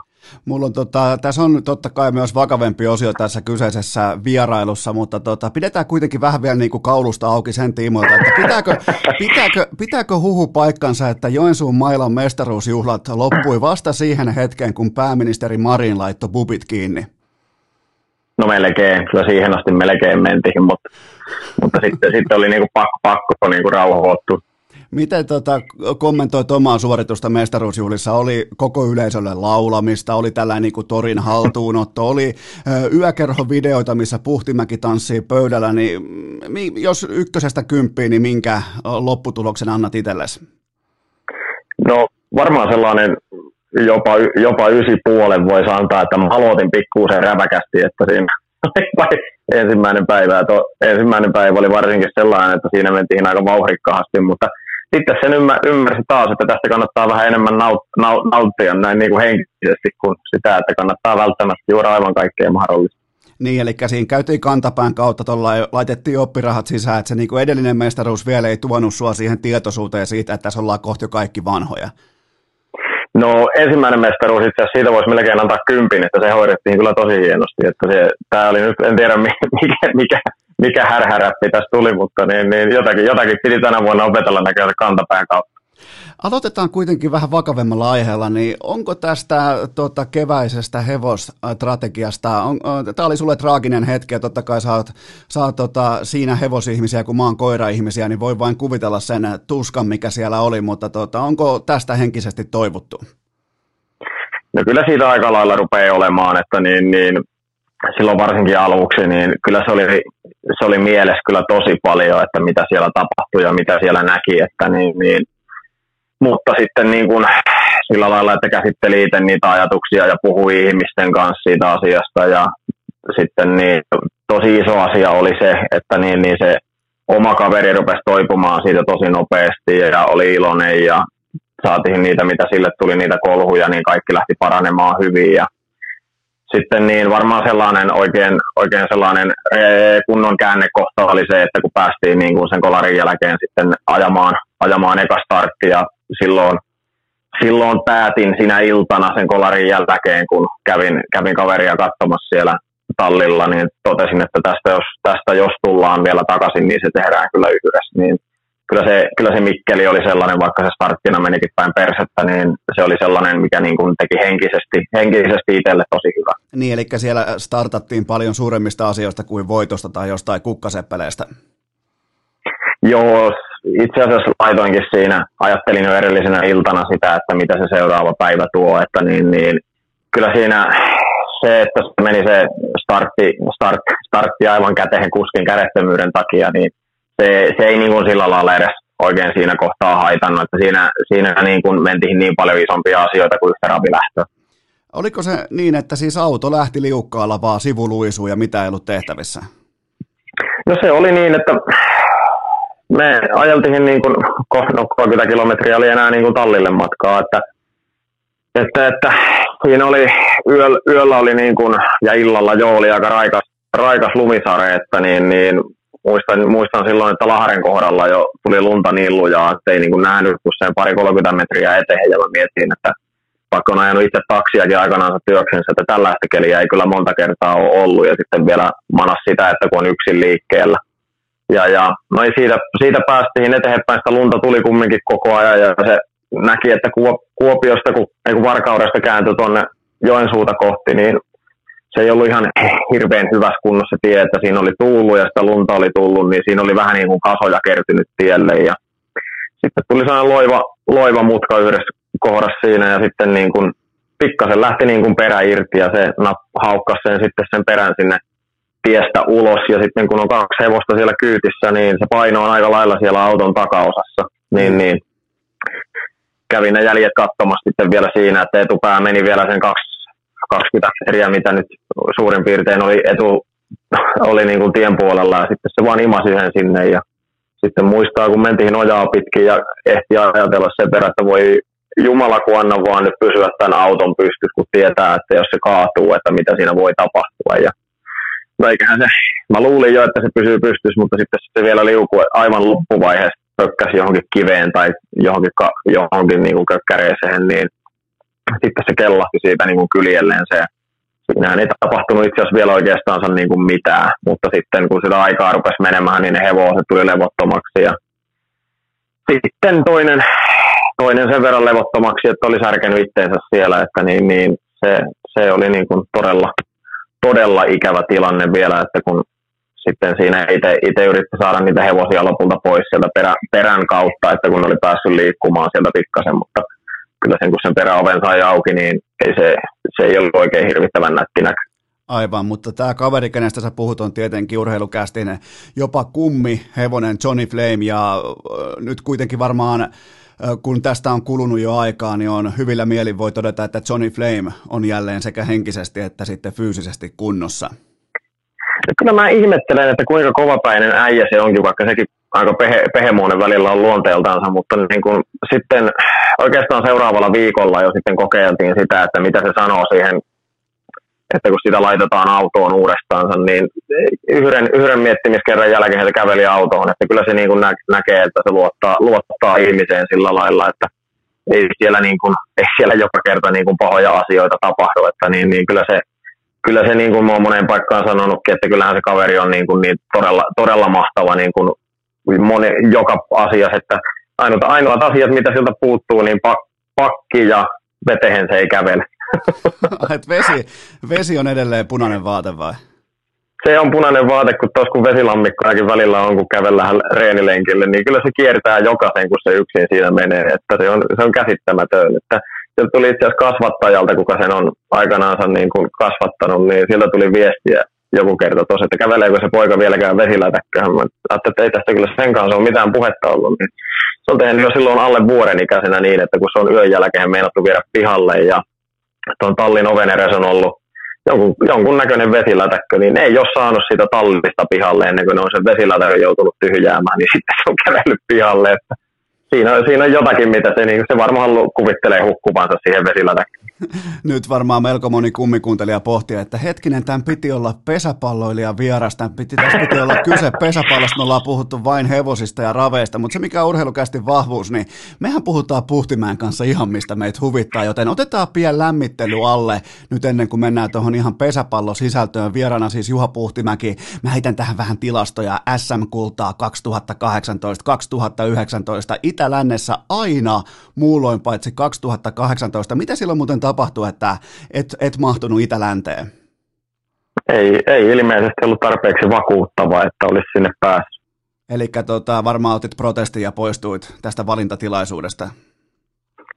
Itse asiassa mulla oli markkinoimassa sitten ravihevosia siellä tapahtumassa, että meillä oli vesiskimppaprojekti silloin, niin mähän, mähän sitten otin siitä, sen, sen kannalta niin kuin sen koko tapahtuman ja sitten, niin, sitten markkinoitiin hevosia siellä. Mä tota, mulla on tässä nyt sun uudet todella, todella hienot nettisivut auki, niin mä voisin melkein tuohon käydä laittamaan, jos annat vaan sun nämä niin editointiohjeet tai koodit mulle, niin mä voin käydä laittaa tonne, että e, Itälänsi edustus myös hevosten markkinoinnin tiimoilta 2018. Nimittäin tämä CV, tämä CV on mun mielestä ihan vielä riittävän pitkä, että täällä on F-poikien pronssi mainittu, täällä on kaiken maailman jokainen pesäpallon nakkasu mainittu erikseen, niin kyllä mä melkein tonkin laittaisin tuohon mukaan kyllä siihen jotakin pitää kyllä raviurheilusta liittää, että se on, se on vielä jäänyt. Ja itse asiassa ne nettisivut vielä, me päivitellään ne nyt tässä ihan lähiaikoina, että niistä tulee vielä paremman näköiset, niin, niin saadaan, saadaan ne sille tasolle, mitä ne kuuluu. Onko toi sun mielestä yhtään reach tai yhtään niinku tilastojen pakkaamista toi, että siellä on myös F-poikien pronssi vuodelta 94 mukana? Itse asiassa on sellainen piilo, piiloviesti yhdelle vanhalle pelikaverille, kun se jaksaa aina joka paikassa nostaa sitä esille, että montako, montako juniori Itäläntä se on pelannut. Se on, se on varmaan jonkun näköinen ennätys, mitä niitä on tullut pelattua. Niin mahtaa, että pistetäänpä, pistetäänpä Haminan suuntaan terveisiä, että lyödään kaikki nämä SL-tason saavutukset sinne kanssa. Eli siellä on muuten 13 junioreiden Itälänttä sulla fikassa. Joo. Onko se siis niin kuin, että parhaat junnupelaajat siitä ikäluokasta kutsutaan vähän niin kuin jääkiekossa vaikka alue- ja Pohjola-leiri? On joo, se, että niin, niin, meillä kun meillä on pesäpallossa toimii nämä valtakunnan leirit, mihin ratkaistaan sitten aina noiden ikäluokkien mestaruudet aina niin kuin C-junioreihin eli alle 16-vuotiaihin asti ja niillä pelataan sitten aina niin kuin siellä, siellä sitten leirin itälännet, niin niihin on sitten aina jokaisesta joukkueesta, niin kuin, tai ei nyt kaikista joukkueista edes mahdu sinne, mutta niin, niin sillä lailla, että siellä, siellä valitaan sitten siihen peliin niin kuin parhaan. Nyt kun mä oikein lähdin pohtimaan uudestaan, niin siis toihan on sama kuin kutsu käytännössä. No, no käytännössähän Itä-Länsi on niin kuin periaatteessa pesäpallon kutsu. Eli tota 13 maajoukkueen edustusta. Mun mielestä vähän katon nyt tuohon rohkeutta ja maajoukkueen ja maajoukkueen kapteeni tuohon. Ja, tuon mä joudun kyllä laittaa johonkin julisteeseen tai tekee jonkun Juha Puhtimäki julisteen, missä on F-junnujen pronssia vuodelta 94, mutta muutama lämmittelykysymys. Nyt tämä paljon puhuttu Louis Vuittonin kassi on nyt haettu Helsingistä asti just ennen kuin korona-aalto iski, niin onko tämä, ole nyt hiljaa, onko tämä kassi käytössä vai blokkajatyylisesti seinällä? Kyllä se, on, kyllä se on ollut käytössäkin, mutta kyllä se itse asiassa mä näen sen tällä hetkellä tuossa, että kyllä se odottaa seuraavaa reissu. No, mitä sanotaan hevostallilla, kun sinne tullaan Louis Vuittonin kassilla? mä, oon, mä oon niin huono noiden kamojen niin kuin ylläpitämisessä, että mä en ole uskaltanut viedä sitä kyllä lähellekään hevosta tai varsinkaan hevostallia. Että se, se, että niin, niin, mä todennäköisesti saisin, saisin siihen sellaisia jälkiä aikaan, että mä en olisi oikein itsekään tyytyväinen. Sitten toinen tällainen vähän vastaava kysymys, niin sä oot vaihtanut sun kaikki somekanavat muotoon Juha Puhtimäki, niin onko, onko Putte nyt kuollut? Ei, mutta elää ja hengittää, että kyllä sitä kuulee joka päivä, että niin kyllä se, kyllähän mutta toisaalta sillä nimellä, silläkin nimellä tunnetaan, mutta niin kuin se, se oli niin kuin itselle ajatus, että mut löytää vähän helpommin, että kun mä laitan mut, mut itteni omalla nimellä. Niin. Ja sitten yksi asia siinä, että kun mä en, saa, mä en saanut someen sitä pelkkää puttea laitettua, että sen oli joku vienyt aikaisemmin, niin mä ajattelin, että laitetaan se sitten ennemmin sillä Juha Puhtimäellä kuin sillä, mikä se nyt oli aikanaan. Se, se oli joku putte 123. Puu, se oli putte 321 taisi olla itse asiassa. Niin 21 on, tulee se liite sinne loppuun siitä, siitä että niin mä oon ollut Naskalina ole todella innokas Peter Forsberg-fani. Oho. Ja, ja siitä on tullut se 21, mitä mä, mä käytin itse sitä salibändissä ja lätkästä sitä pelinumeroa. Ei, mä ajattelin, että sulla on tota 321 F-junnujen play, playoff-ottelu. tota. Joo, ka- kaikki mahdolliset mitalit, mitä on, niin niitä on sen per. Mutta siis tota, löytää siis Nikin Juha Puhtimäki alta kaikista. Ja sitten mä tarkoitan, kun mä sanon kaikista somekanavista, niin ihan kaikista. Siellä on nimittäin nyt, siellä on Joensuun hirmu nyt tehnyt sitten kanavoita. Aloitit myös tubettamisen, niin milloin nähdään Juha Puhtimäeltä ensimmäinen YouTube-haaste. Vaikkapa käsirauta-haaste. Mieti 24H käsiraudoissa Johnny Flamin kanssa mukana vai ulkona?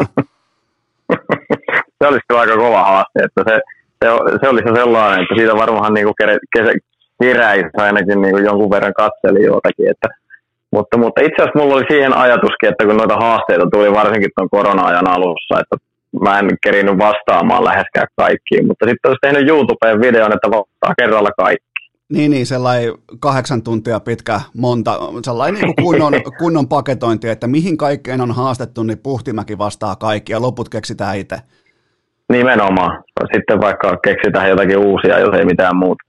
Sitten tällainen seuraava lämmittelykysymys, tämä pitää myös selvittää, tämä on herättänyt suurta polemiikkia meikäläisen inboxissa, niin miten kommentoit tuota sun IG-kuvaa tuosta muutaman kuukauden takaa, joka on otettu Dubaissa hiekkadyyneillä 40 asteen helteessä, mutta sulla on silti siellä huppari päällä, niin tota, menikö niinku promootioviitta vähän liian syvälle niskaan, ja oliko riittävästi clarifyta mukana siinä kuvassa, kun sä hohdat siinä kuin Jeesus, Herra Jumala pääsiäisaamuna, siis se sun se sun kuva-asettelu, mulla on se tässä mun silmien edessä ja ihan kuin Jeesus Kristus hohtais, ja, tota, kun se nousee kolmantena päivänä sieltä arkusta, joten tota, me, miten, minkä arvosanan annat tosta?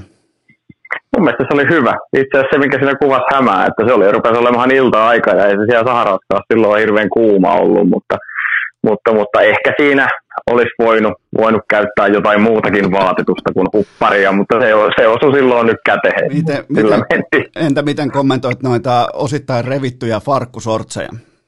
Ne on todella tyylikkäät, ne on jopa mun oman valittema, että mä tykkään niistä todella luja. Niin, niin, niin se on nyt se muotihalto on tullut sinne Joensuun kupeeseen, Ilmajoen Joo. kupeeseen. Nyt on muuten kova putki päällä, kun maanantaina urheilukästin vierailla Lappajärveltä Petra Olli, ja nyt sitten ei tarvi mennä oikeastaan, kun autolla tuommoin ehkä puolitoista tuntia, tunti, niin ollaan Ilmajoella, niin minkälainen kaupunki tämä sun synnyinkaupunki on? Aika hiljaa ajat autolla, jos puolitoista tuntia tai tuntikin menee Lappajärveltä, että sen ajaa melkein en ajaa melkein joillakin mopoautolla siihen aikaan. No tässä mennäänkin. Ei, ei, ei tässä nyt kaikilla ole mitään helvetin jo, joman tiliä, millä voi ostaa niitä XC90 Volvoja. Mulla on ihan tavallinen vanha Patrick Laineen mopoauto, millä mä ajelen siinä, niin, tota, niin mä menen sillä. No, onko sullakin nahkahanskat? on todellakin. Ajattelin, että sä ajat varmaan niilläkin vielä. Ei on sellainen, sellainen hieno, hieno, mukava pieni niin maalaus maalauskylä tai kunta niin Seinäjoen vieressä. Ja se on, se on sellainen hyvin rauhallinen, mutta aktiivinen sillä lailla, että niin, niin, kyllähän siellä mukavaa aina käydä, että niin, mulla on tosi paljon sukulaisia ja kavereita totta kai siellä ja niitä on sitten aina kun sinne vaan pääsee käymään, niin kyllähän siellä, siellä on muka, mukava käydä, että niin, niin mä, mä oon niin viettänyt tosi, tosi mukavan lapsuuden siellä, että mulla ei ole kyllä sieltä niin kuin hirvittävän paljon pahaa sanaa sanottavaa leikitäänpä tällaisessa niin kuin suuren somevaikuttajan Visit Ilmajoki hengessä ja kerro mulle päällimmäisin syy, minkä takia Eno Eskon kannattaa suunnata Ilmajoelle nyt tota kesäretkellä. No, sä oot varmaan kulttuuri-ihmisiä, niin Ilma, Ilmajoen musiikkijuhlathan on sellainen, mikä on joka vuosi, mikä kerää siellä aivan hirviän määrän ihmisiä paikalle, että se on sellainen sellainen kulttuuritapahtuma, mikä siellä on, mutta niin, niin totta kai jos nyt niin kuin varmaan sellaista, mikä sua, sua kiinnostaa, niin Koskenkorvan tehdas varmasti on sellainen, minkä sä voit kuvitella tietäväskin. Ja Ai se on siellä? Sitten, niin, no niin. On, on. Siellä on tehdas, mihin jalostetaan, niin kuin, itse asiassa mä oon kerran käynyt tutustumassa siellä, silloin kun mä oon Koskenkorvalla pelannut, niin siellä, siellä valmistetaan niin kuin raaka-aine niin kuin mahdollisimman vahvaksi ja sitten se siitä kuljetetaan muistaakseni koskelle ja sitten jalostetaan loppumuotoon siellä, että niin, niin siellä, siellä tehdään niin kuin ra, raaka-aine niin kuin mahdollisimman, mahdollisimman hyvin ja sitten se siitä vaan viedään pikkusen laimennettavaksi ja pullotettavaksi muualle. Että no tämä selittää, se on ainakin Tämä selittää aika paljon, koska meillä aikoinaan Heinolassa, niin meillähän tehtiin luokkaretkiä vaikka yläasteella, alaasteella, vaikka Fatserin tehtaalle, mutta teillä näköjään tuolla Pohjanmaalla tehdään sitten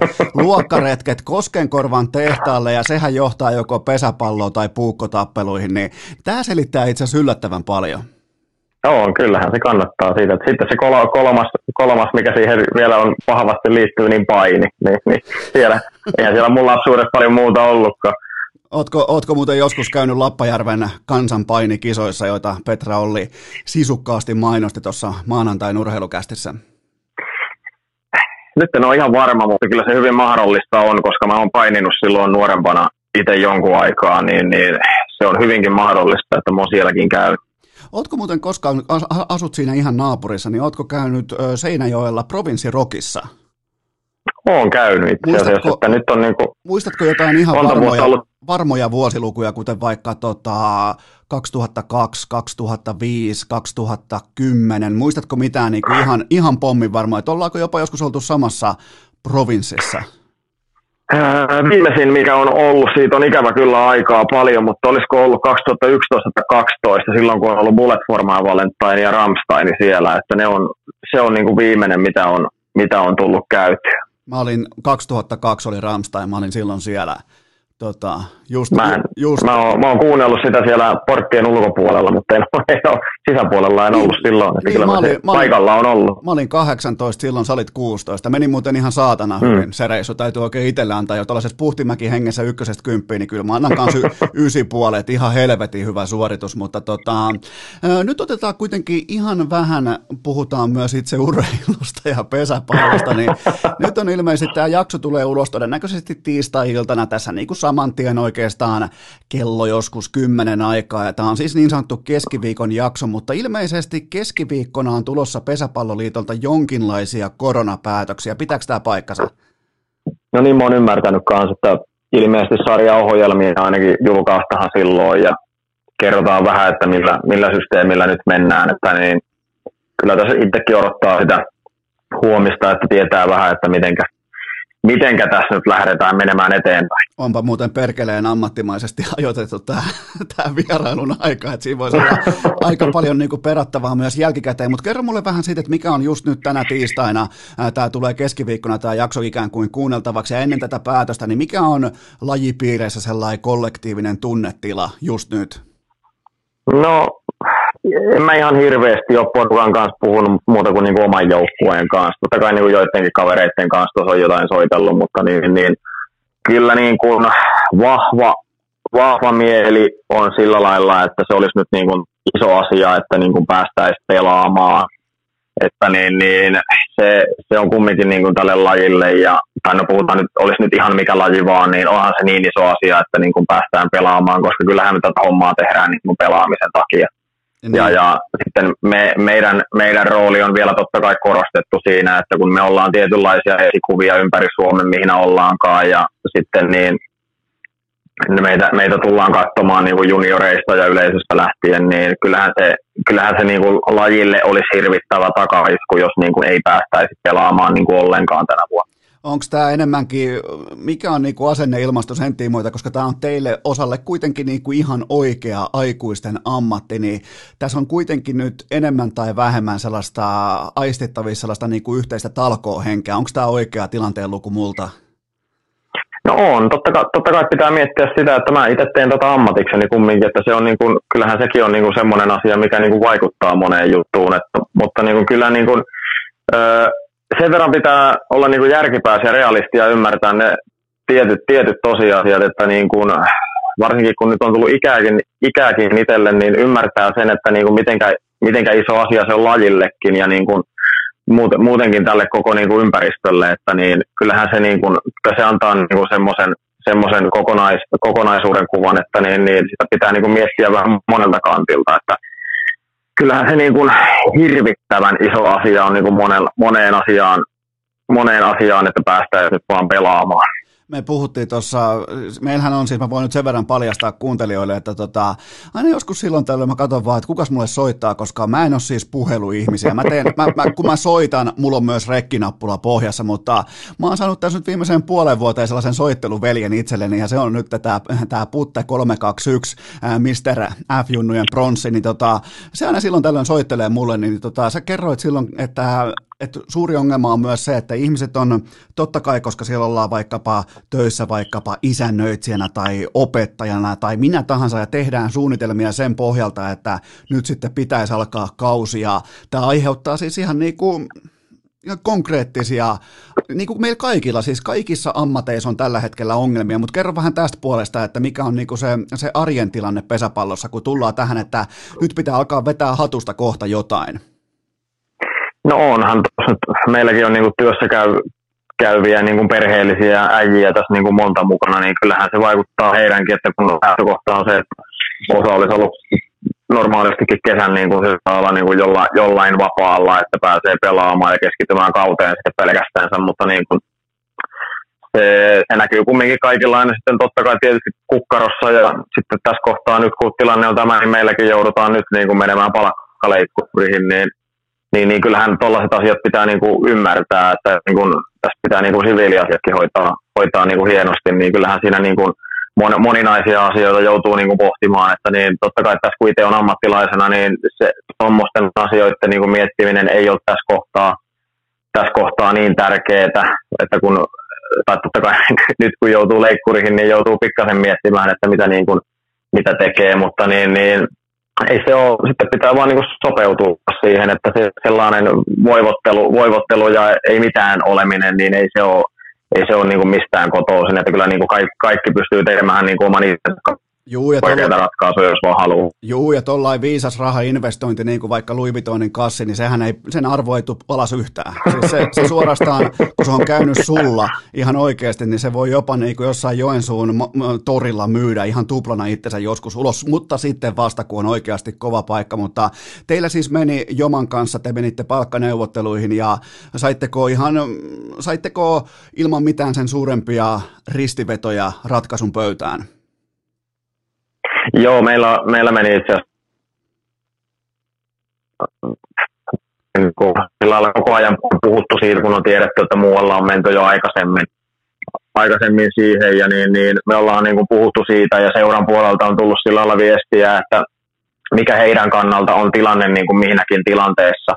Että niin, jos me oltaisiin päästy aloittamaan esimerkiksi kesäkuun alussa, niin meillä ei olisi tarvinnut tehdä oikeastaan juuri mitään. Mutta niin, niin nyt kun tulee tietysti niin kuin yleisön puolelta rajoitteet, niin se, se on seuralle, seuralle totta kai miinusta, ja sitten kun meni nyt vielä heinäkuulle se aloitus, niin vielä enemmän miinusta, että niin, niin se, se niin kuin, että meidät, meidät, meidät, on pidetty tosi hyvin ajan tasalla siitä asiasta, niin se, se on niin kuin tosi hyvä lähtökohta, ja sitten kun me tiedostetaan kyllä se asia, että niin kuin se elinvoimainen seurakin on niin kuin tulevaisuudelle kumminkin tosi iso asia, niin kyllä me ollaan saatu se hoidettua kyllä kohtuu hienosti, että nyt vaan sitten jokainen miettii pikkasen, että mitä tekee, että joku meistä on ottanut jonkun pienen pätkätyön tuohon ja itse, itse suunnittelin lukkareille valmennusta, tuossa juniorin lukkareille valmennusta. Ja sitten totta kai toi kun markkinoi itteensä, niin näitä kaikkea pyrkii tekemään hyvin, että niin, niin katsotaan noiden, noiden fanikamojen kanssa on jäänyt vähän nyt tässä kohtaa niin kuin sillä että ei ole siihen keksinyt mitään sellaista, mutta kyllä mä tämän kuun aikana keksin siihenkin jotakin uutta. Ai siellä on tulossa uutta, mutta arvaa mitä uutta kävi äsken.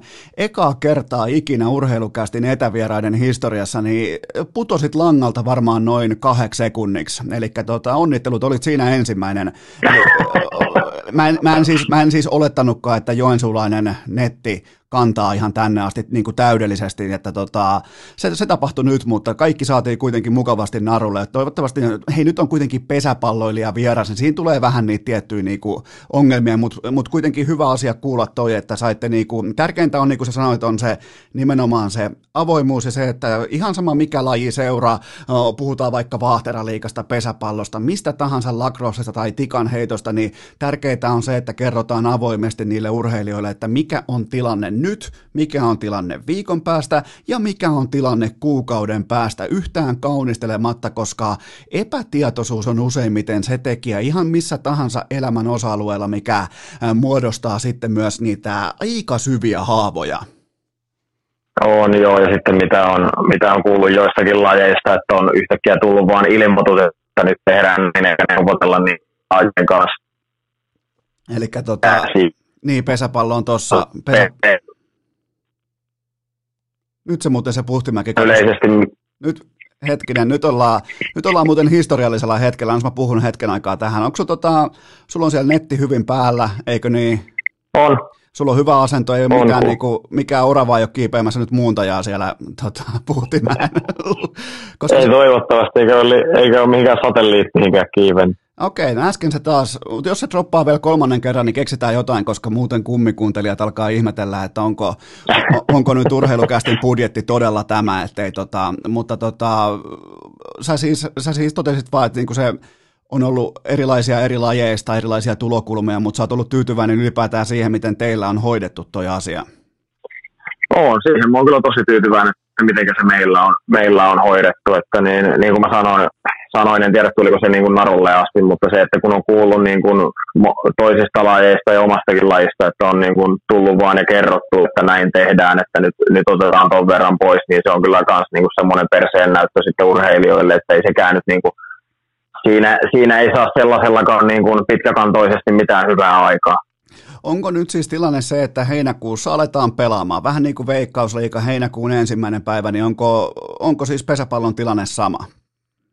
No niin, mä oon ainakin niin kuin viestiä kuullut ja olettanut, että miehet aloittaa niin kuin heinäkuun alusta, että naiset aloittaa jo kesäkuun puolella ja juniorisarjoista ei ole ihan varma, että mitenkä on, mutta, mutta sen tiedän, että meillä aloitetaan heinäkuun alusta. Okei, no se on hyvä kuulla ja tota, tämähän on, no tämä ei kyllä ole enää uutinen huomenna, koska tämän kertoo myös pesäpalloliitto kaikille, mutta tässä nyt istuskellaan sitten uutisen päällä vähän aikaa, mutta äsken tuli, mä en tiedä, sun toi modemi varmaan, onko sun muuten sellainen vanhan liiton modemi, mikä pitää sellaisen piippausäänen, kun sä laitat sen päälle ja se pitää sellaista vinkumisääntä, onko sul, vai onko se Joensuuhun tullut jo nämä laajakaista yhteydet? Eihän täällä Venäjän rajalla, kyllä tämä piippaa vieläkin DSL-modeemin niin koko ajan, että kyllä se niin kuin vinkuu välillä aina, kun se yhdistää uudestaan. Puhutaanpa seuraavasta asiasta. Sä oot siis 34-vuotias ja sä suurin piirtein nousit ihan tuonne terävimmälle huipulle jossain tuossa 30 haminoilla, niin miten sä näet siihen, että sä oot vähän niin kuin myöhään kukkaan puhjennut, kuten vaikkapa omilla urillaan ehkä joku Mikko Lehtonen on just nyt ajankohtainen aihe jokereista NHL, Tim Thomas aikoinaan, Brian Rafalski, jopa NBAsta Tim Duncan, joka kävi koko kollegen läpi ennen hyppyä NBAhan, niin mikä, mikä on sun tarina liittyen siihen, että miksi vasta vähän ehkä kenties myöhemmällä iällä?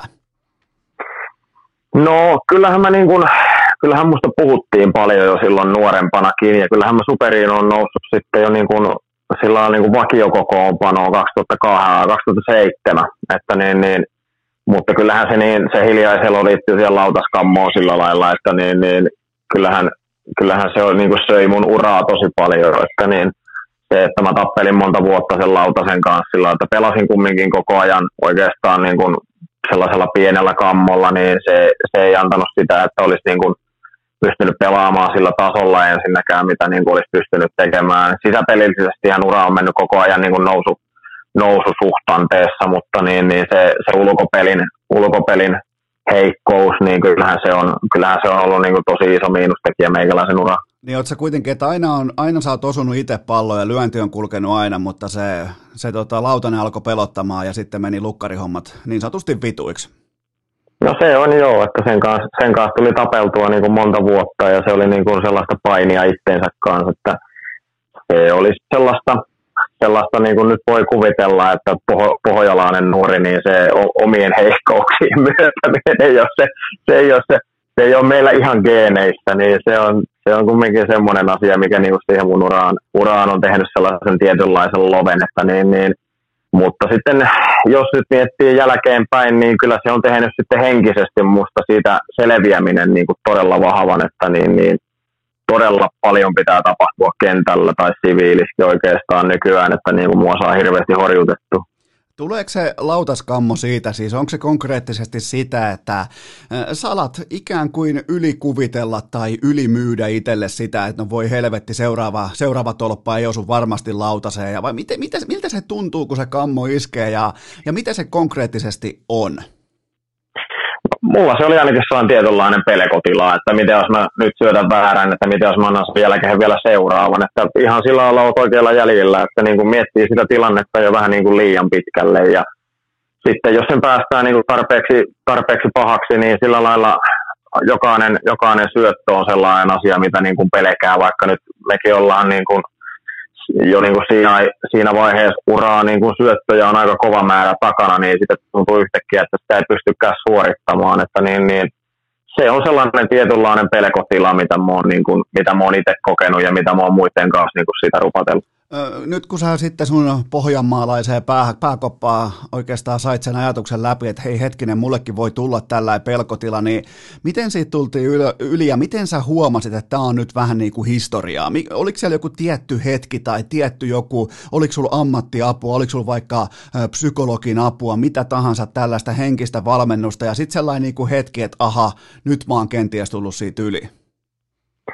No, mulla se vaati sen, että piti olla sellainen sellainen kaveri, kenen kanssa mä puhun, joka ymmärtää sen, sen mun tilanteen. Ja niin, niin mulla oli, mä löysin onneksi sitten lopuksi sellaisen kaverin, että kyllähän mä yritin puhua monen ihmisen kanssa siitä asiasta, mutta sitten kun oli itse vähän niin kuin koko ajan varovainen siitä, siitä puhumisesta, niin kun siinä tuli ensimmäinen sellainen asia, että tämä ei, tämä ei nyt ymmärrä sitä, mitä mä puhun, niin mä, mä menin niin kuin heti niin kuin verin, veri käsijarrusta, että en mä halua jatkaa tätä, että niin, niin se, sitten onneksi löytyi semmoinen ihminen, kenen kanssa ruvettiin siinä puhumaan ja soit, soiteltiin pelien jälkeen ja vähän ennen pelejä ja suunniteltiin sitä, että miten harjoitellaan ja mitä, mitä haetaan niistä harjoituksista. Ja sitten yhtäkkiä rupesi huomaamaan sitä, että niitä puheluja ei tullutkaan, tullutkaan soitettua niin kuin jonkun pelin jälkeen. Ja sitten, niin, niin, sitten sellainen oikein kunnon käännekohta tapahtui totta kai siinä, kun mä muutin Hyvinkäälle ja se koko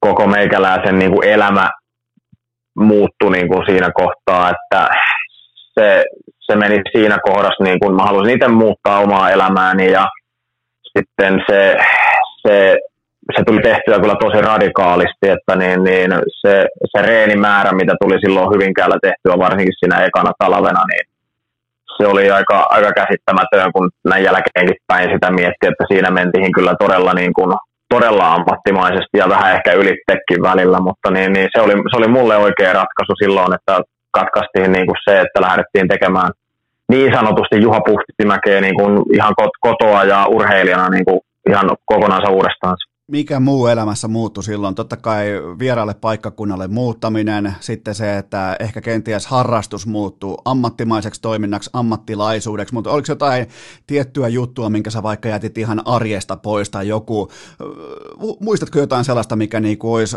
kenties jäänyt siinä kohtaa taakse?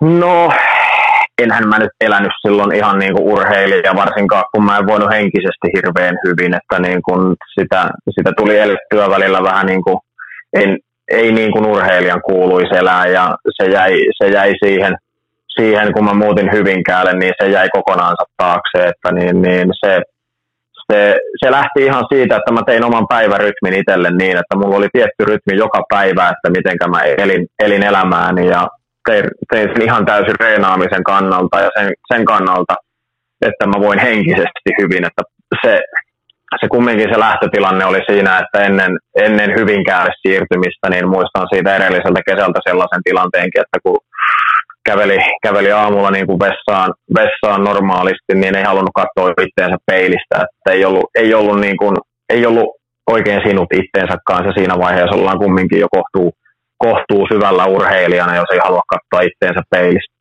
Mikä, mikä tuohon johti? Mikä, oliko se nimenomaan se lautaskammo vai joku kentän ulkopuolinen asia vai mistä, mistä se kumpus tämä kyseinen tilanne, missä sä et voinut enää katsoa peilistä itseäsi?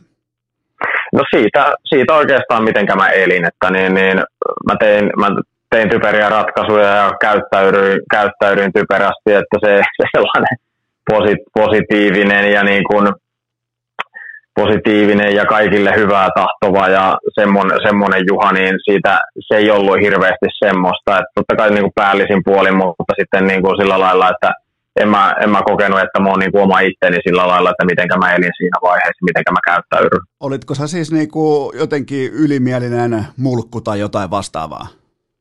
No en mä, en mä ehkä niin kuin ihan niin pahaksi mennyt, mutta sillä lailla, että niin, no varmasti joku voi olla, että ajattelikin sillä lailla, että mä olisin ollut sellainen, mutta musta mietitään nykyäänkin sillä lailla, että mä oon sellainen, kun mun toi kenttäkäyttäytyminen on nyt välillä mitä on, niin, niin, niin mutta sillä lailla, että, että niin, niin, se, se, miten sen nyt sanoo, se ei, niin kuin, ei vaan niin kuin se kokonaisuus ei miellyttänyt itteensä ja se, ei, se kun ei voinut henkisesti hyvin, niin sitä pyrki sitä pahaa oloa purkamaan niin kuin muualle koko ajan.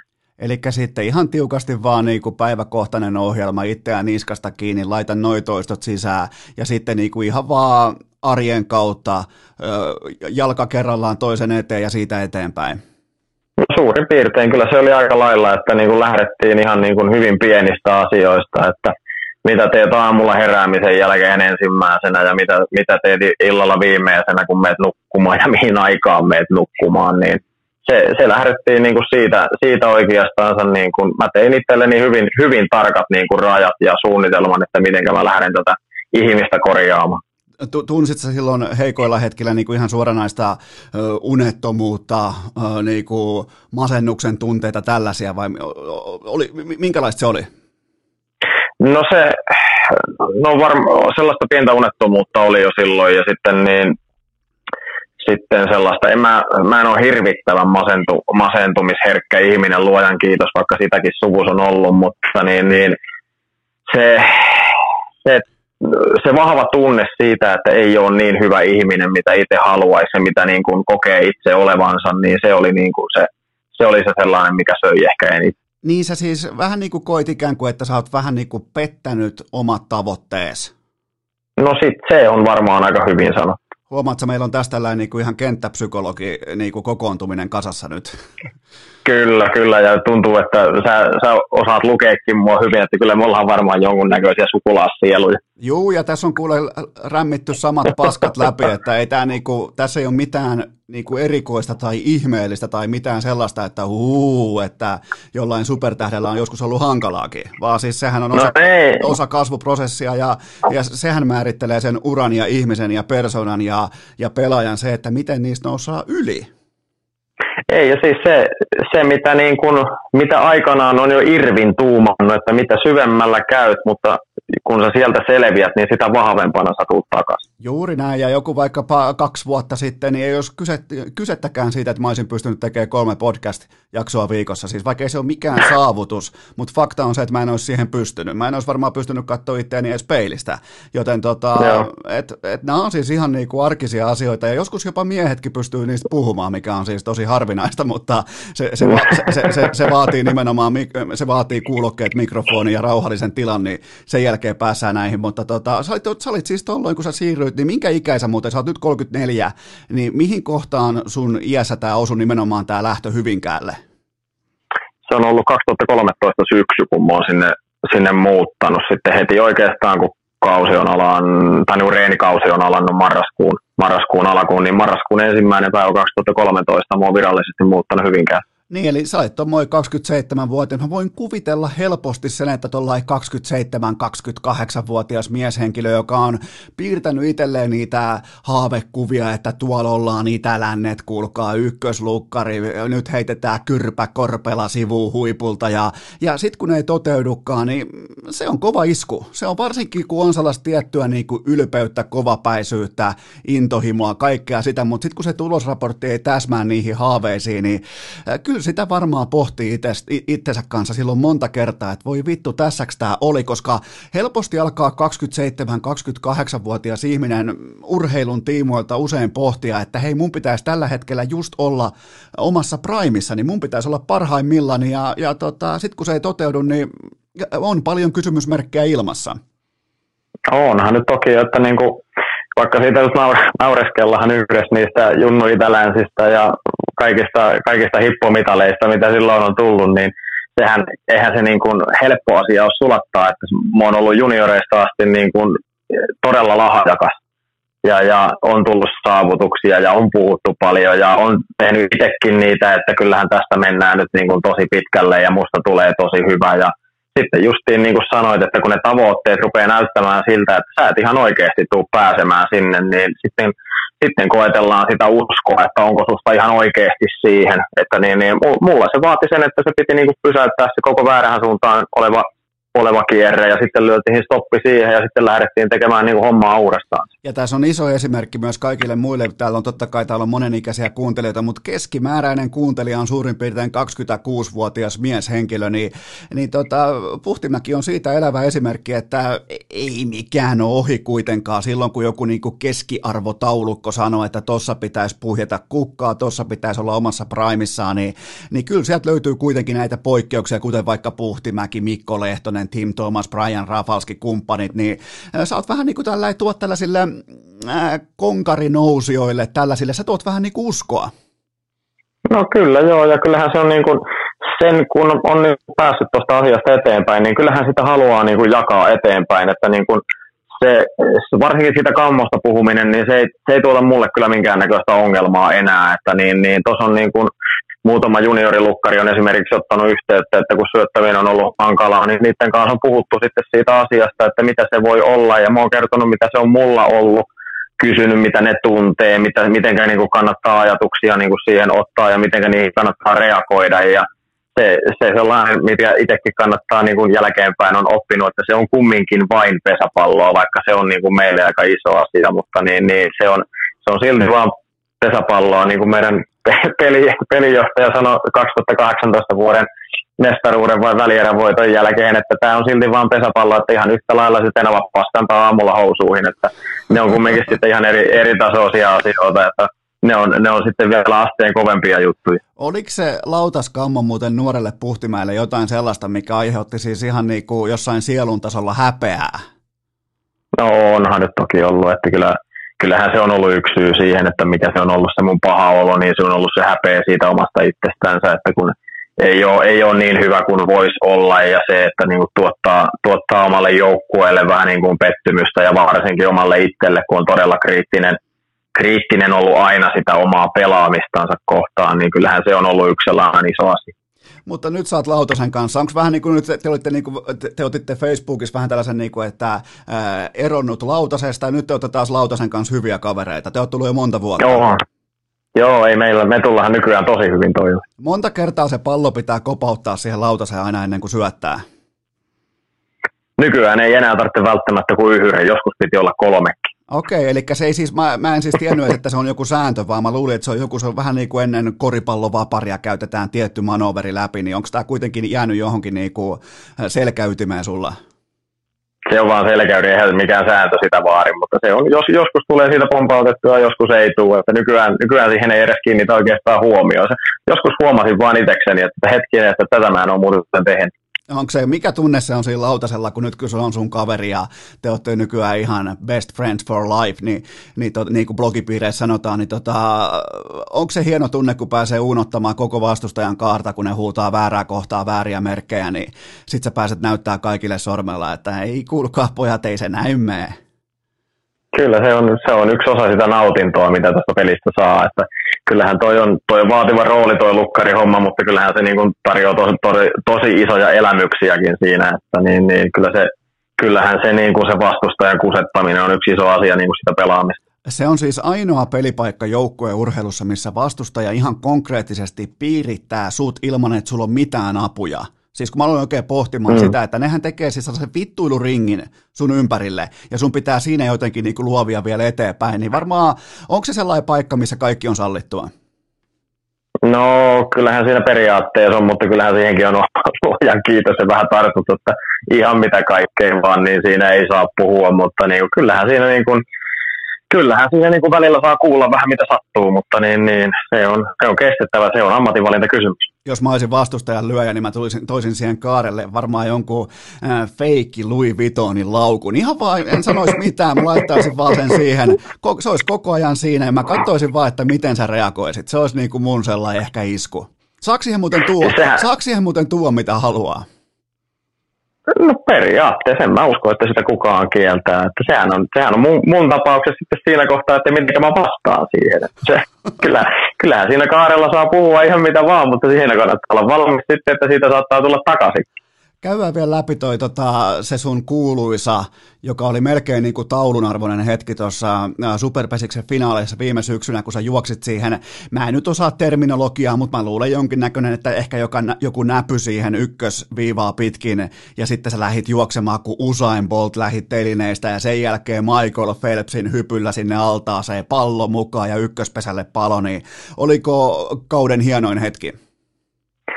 Kyllä se ainakin yksi niistä oli, että se on, se on semmoinen suoritus, mitä, niin kuin, mitä on niin kuin junnut kysellyt jälkeenpäin, että miten, mitenkä tuo tehdään. Ja yhdellä lukkarileirillä ne halusi vartavasti oman reeninsäkin sitä varten, että kyllä se on reeniä vaatinut se suoritus, mutta kyllä se on se, että se tulee vielä finaaliin tuommoiseen paikkaan, niin kyllä siinä, kyllä, kyllä siinä aika lailla tunteet pääsi ja muistan vielä mitä sanoinkin, mutta jätetään se nyt sanomatta. Ker- ker- mitä kerro, kerro nyt, kun tässä on, tässä on puhuttu, tässä on puhuttu va- vakavemmistakin asioista, niin kerro nyt vähän, että mitä kerroit siinä kohdin.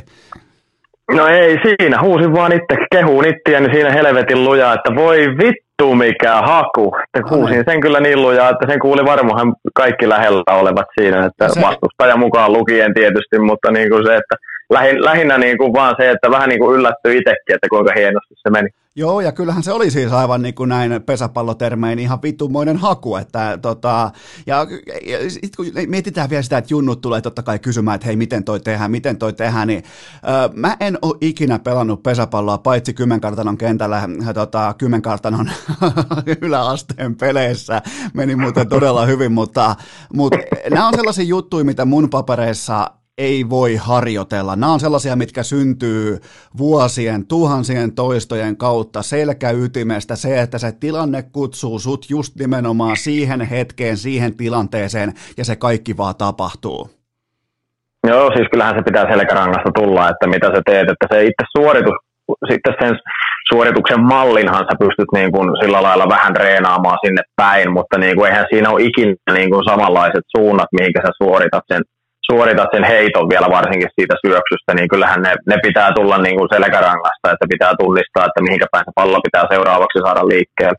Ja tota, se johti, mun mielestä se oli vielä sellainen käänne, että totta kai tuli katsottua, tota, se oli vähän sellainen, mutta se oli muuten sellainen hetki, kun täytyy sanoa, että miten yksittäinen pelaaja voi vaikuttaa, niin kuin en nyt lähde sinänsä niin kuin mitään numeroita lähde pohtimaan, mutta on melko varma, että todella, todella moni urheilukästin kuuntelija katsoi niitä Pesiksen finaaleita ihan vaan sen takia, kun sä kävit ilmoittamassa, että nyt kaikki, nyt kaikki alkakaa, alkakaa kahtomaha, että me pelataan, me pelataan jymyä vastaan pesäpalloa, että nyt kaikki tulee katsomaan. Mutta siis sehän oli sellainen hetki siinä matsissa, mikä enemmän tai vähemmän käänsi sen ottelun, että sehän oli teille vaikea matsi ja sitten tota, just niillä hetkillä niin se tapahtui se iso käänne.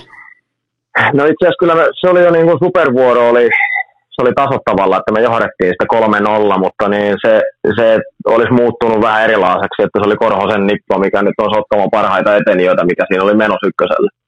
Niin, niin se olisi niin kuin antanut heille vielä niin kuin sellaisen niin kuin oikeasti realistisen mahdollisuuden niin kuin nousta ainakin tasoihin siitä, että niin, niin kyllähän se oli se oli sellainen pieni selkärangan nitkautus kieltämättä niin kuin siinä kohdassa, että kun siitä sai tehtyä vielä sen palon siihen, niin kyllähän se oli niin kuin siinä, siinä mielessä sellainen, että se vaan ennestään se jo lisäsi sitä uskoa, että kyllä nyt tämä hoidetaan. Mikä muuten niitä sotkamolaisia vaivaa, kun joka toisen nimi on Korhonen?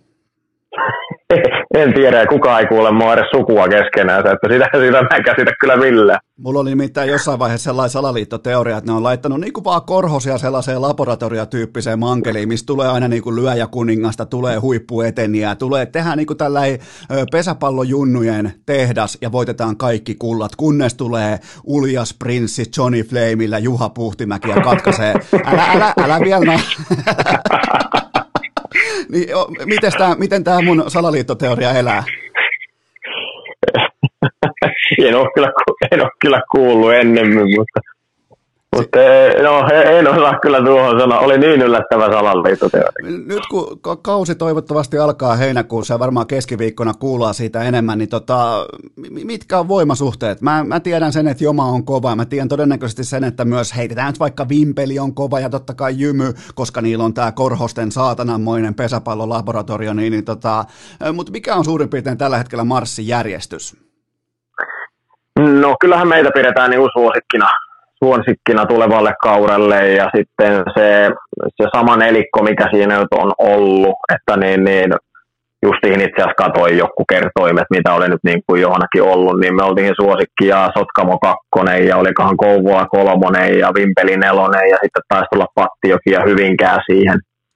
Niin, niin se, on se, se, on se kuusikko, mitä nyt niin kuin lähtökohtaisesti niin kuin pidetään niin kuin vahvimpina. Mitä sä oot muuten mieltä siitä, että Kyrpä Korpela ei pelaakaan lukkaria, vaan se pelaa jotain niin kuin kakkosvahtia tai kolmoskopparia tai jotain muuta vastaavaa? Onko tämä vähän niin kuin äh, takin kääntö lukkarin pestiä vastaan?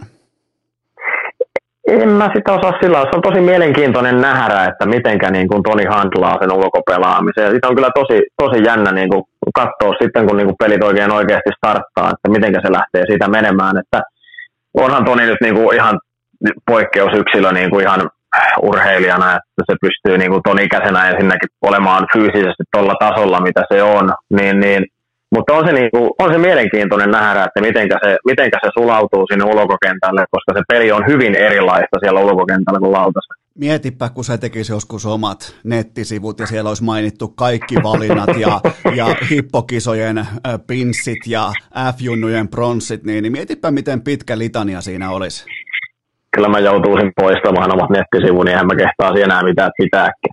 Eli se vaatii siis Toni Kohoselle nettisivut, että Puhtimäki poistuu. Onko se vähän niin kuin, että jos Kohonen tekee mitä tahansa, niin muut joutuu vaan luovuttamaan? No ainakin jos katsotaan, että saavutuksia pitää ruveta vertaamaan, niin kyllä, se, kyllä siinä taitaa olla aika ylivoimaa. Mulla on muuten vielä tällainen pikku skenaario tähän, aletaan kohti, vähän niin kuin aletaan heittäytymään kohti kotipesää, niin kyllä tämä nyt jonkun pitää hoitaa tämä superpesi, superpesis ja MLB, eli Major League Baseball, ja mulla on nimittäin skenaario. Nyt teidän yhteisenä tehtävänä, varsinkin korona-aikana, on hoitaa joku ihan sama kuka sinne pelaamaan. Ja tämä menee niin tämä suunnitelma, että, että tota, siellä siis tienaa ihan keskinkertainen paskakin tuommoisen 25 miljoonaa per kausi, kausi, ja tämä läpilyönyt pelaaja joutuu kuitenkin tai sitoutuu tilittämään puolet tuloistaan superpesikselle, joten superpesis tulee tienaa tuollaista 12 miljoonaa, siis kattojärjestö, ihan per kausi, ja kaikki tämän niin kuin koronakriisin aiheuttamat huolet on sillä kuitattu, ja pesis lähtee kohti Suomen valta, äh, valtalajien joukkoa ja heittää jossain vaiheessa kummolan ja lätkän helvettiin sieltä huipulta, niin miltä kuulostaa? Ja tuo kuulostaa varmaan parhaimmilta suunnitelmilta, mitä tässä kohtaa on tämän korona-aikana tullut. Että kyllä kun sinne yhden herran saisi, niin kyllä ne palakkaliksat on sitten sellaisia, että siitä voisi pikkasen vaikka pesäpalloliittoa tukeekin. Ja, ja, tota, ja tämähän vaatii tällaista niin kuin boksin ulkopuolelta ajattelua, että te tarvitte oikeastaan nyt sinne äh, pesikseen muutenkin tällaisen yhden, joka nyt ei ihan ole lantakengissä ja tiedätkö, tuu jostain Pohjanmaalta, vaan niin kuin ihan, äh, se te tarvitte vähän niin kuin nyt Eno Eskoa sinne paikan päälle. No kyllä, ilman muuta sellainen olisi oikein tervetullut, että niin tulisi sellainen vähän erilainen kaveri siihen, että ei muuta kuin kokeile, kokeile piikkarit jalkahan ja maila ja, räp, maila ja räpylä kourahan ja ei muuta kokeilemaan. Tämä on muuten mielenkiintoinen viikko. Maanantaina mut on haastettu painiin, nyt mut haastetaan pesäpalloa.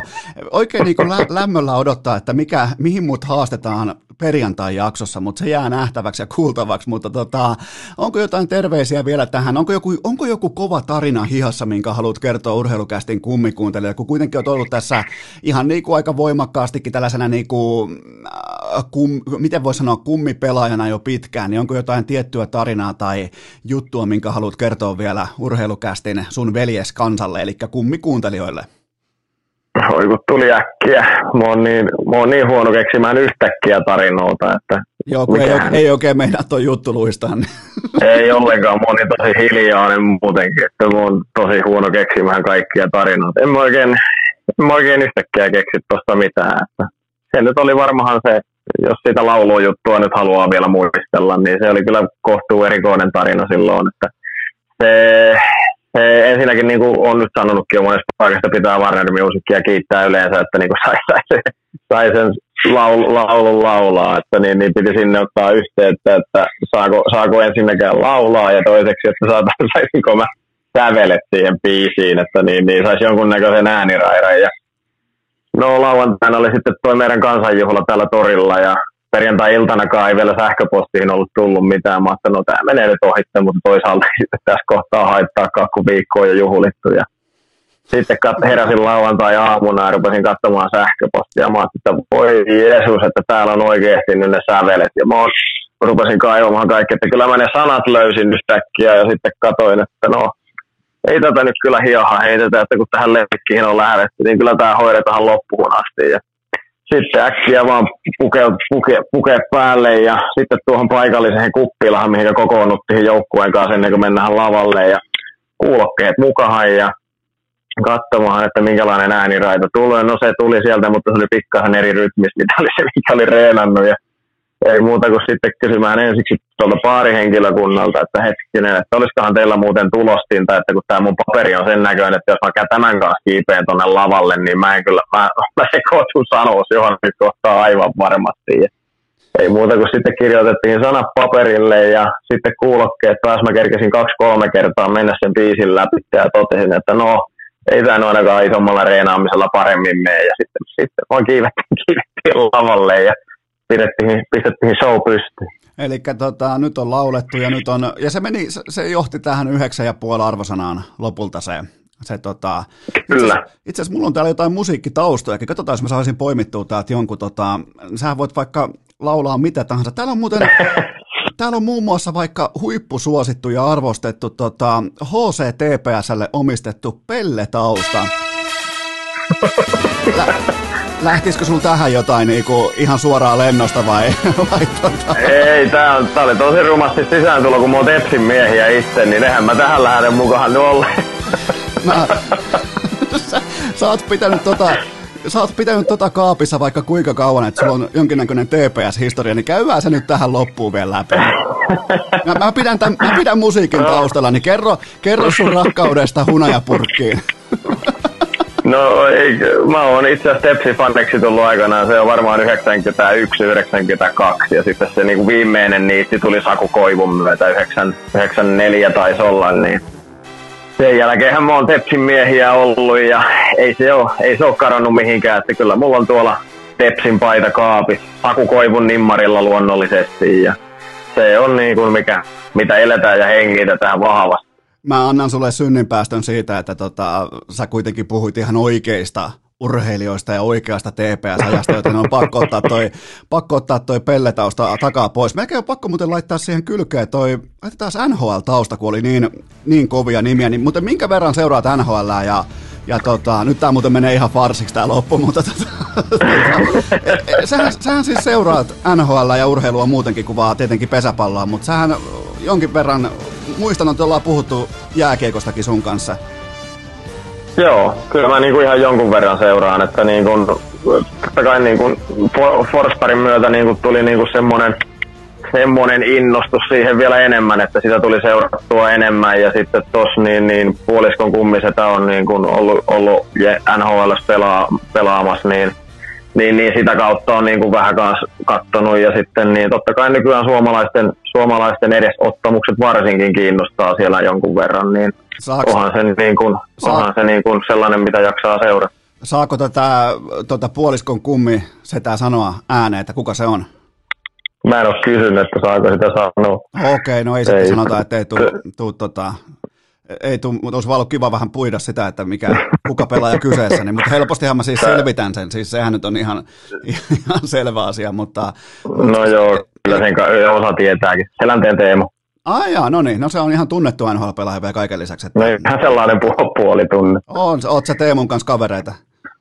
No olemme niin muutaman kerran nähty tuossa silloin, kun he Suomessa on, että meidän on pitänyt muutaman kerran lähteä jenkkeihinkin, mutta ei olla mukaan saatu vaan aikaiseksi. Että, Sehän voisi että, muuten... että, kyllä sinne, sinne pitää siellä kyllä lähteä ilman muuta, että kyllähän, se, kyllähän kun on nähnyt kuvia sieltä niin kuin Teemun, Teemun kotoa, niin onhan se, onhan se niin kuin hieno paikka olisi nähdä, ja sitten kun Teemu ja Sirpa on tuossa nähnyt kesäisin, niin ovat tosi mukavia ihmisiä, niin kyllähän niin kuin sinne olisi niin kuin mukava, mukava lähteä joku kerta käymään. Mä jo ajattelin, että sun lause, lause jatkuu, että mä oon nähnyt kuvia sieltä Amerikasta, että sinne olisi...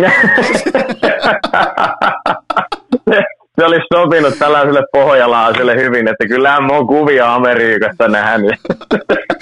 Ei se sen kummempi paikkaa kuin tämä meidän Seinäjoki. Ihan kun saisit pakkaamaan sitten johonkin konttilaiva ja lähdössä. mutta, on, mutta on. hei, hei, nyt on, nyt on käyty läpi pesäpalloa, vähän raveja. Milloin muuten seuraavat ravit, mihin aiot mennä? Itse asiassa nyt saadaan Suomen ravit käyntiin ensi viikolla. Ne on ollut nyt vajaan kaksi kuukautta tauolla, tauolla Suomestakin, niin nyt tulee, ajetaan ensi maanantaina, ajetaan itse asiassa Joen suusravit. Että niin, niin, mä oon nyt vähän tässä kahden vaiheella, että ilmoitan, kun mä tuon Johnin sinne starttiin, että niin huomenna, huomenna pitää saamulla se päätös tehdä, että mitä mä sen asian kanssa teen, että niin, niin katsotaan, jos, jos on nyt niin, että se näyttää siltä, että siitä nyt ei tule ihan maailman kovin lähtö, kun siinä on kumminkin hevosellakin muutama kuukauden tauko, niin, niin, niin, niin, niin sitten voisi ilman muuta lähteä katsomaan. Milloin, milloin Johnny Flame voittaa vaikka Elite Loppetin?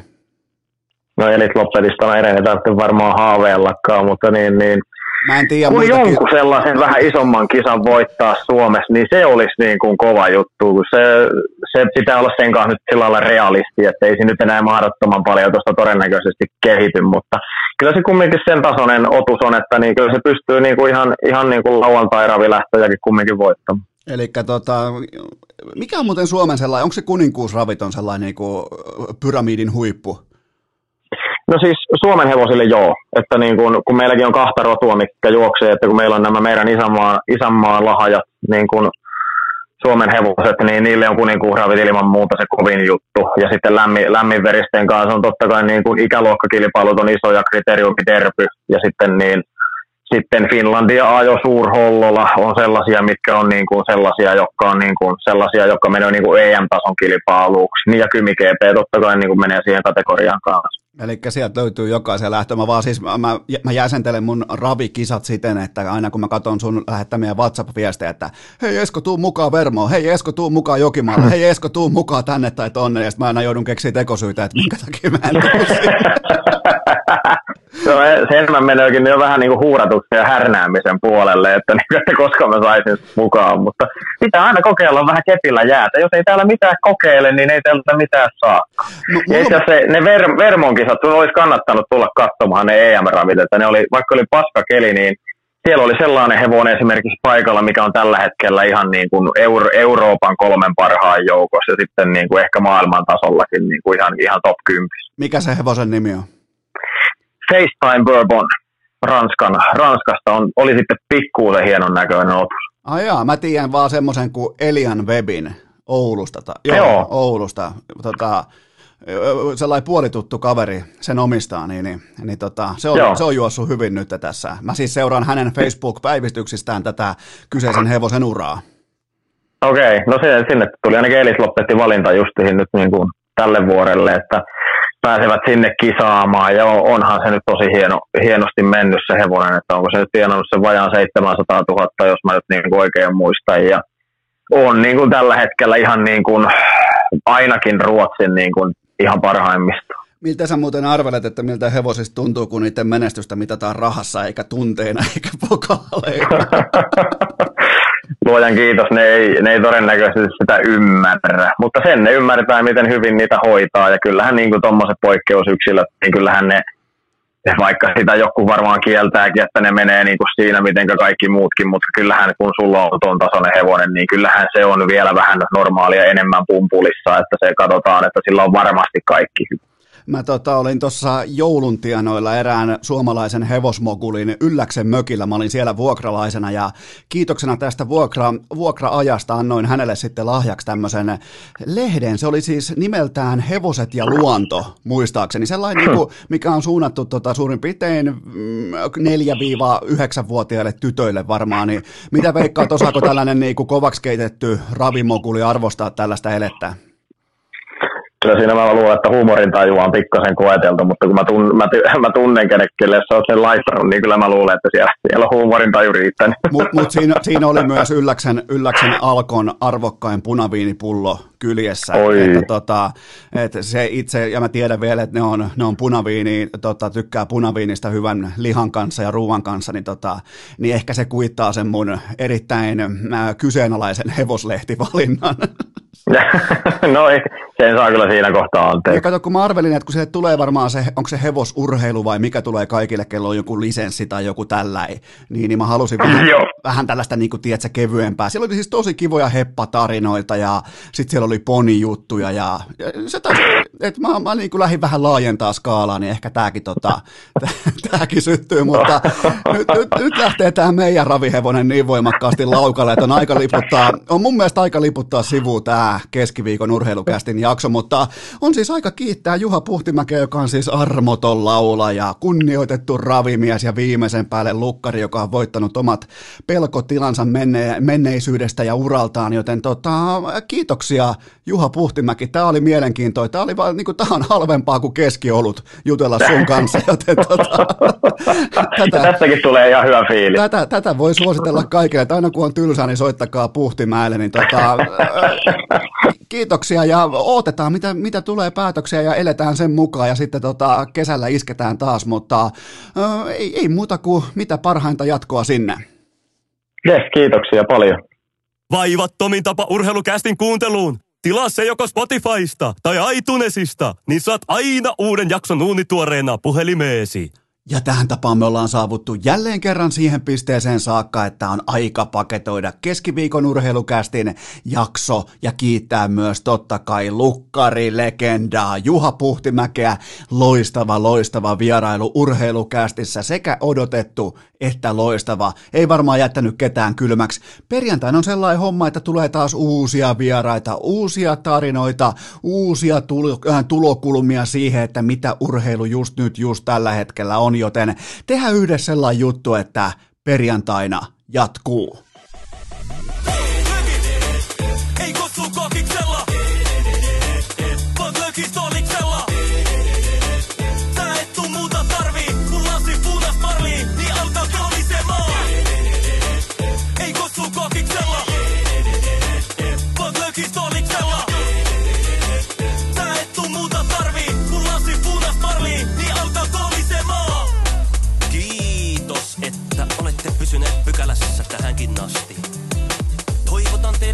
tervetulleeksi myös jatkossa. Muistakaa nauttia elämästä arjen vastoinkäymisistä huolimatta. Allekirjoittanut kiittää ja kuittaa. Peliä. Oliko tämä jo tässä?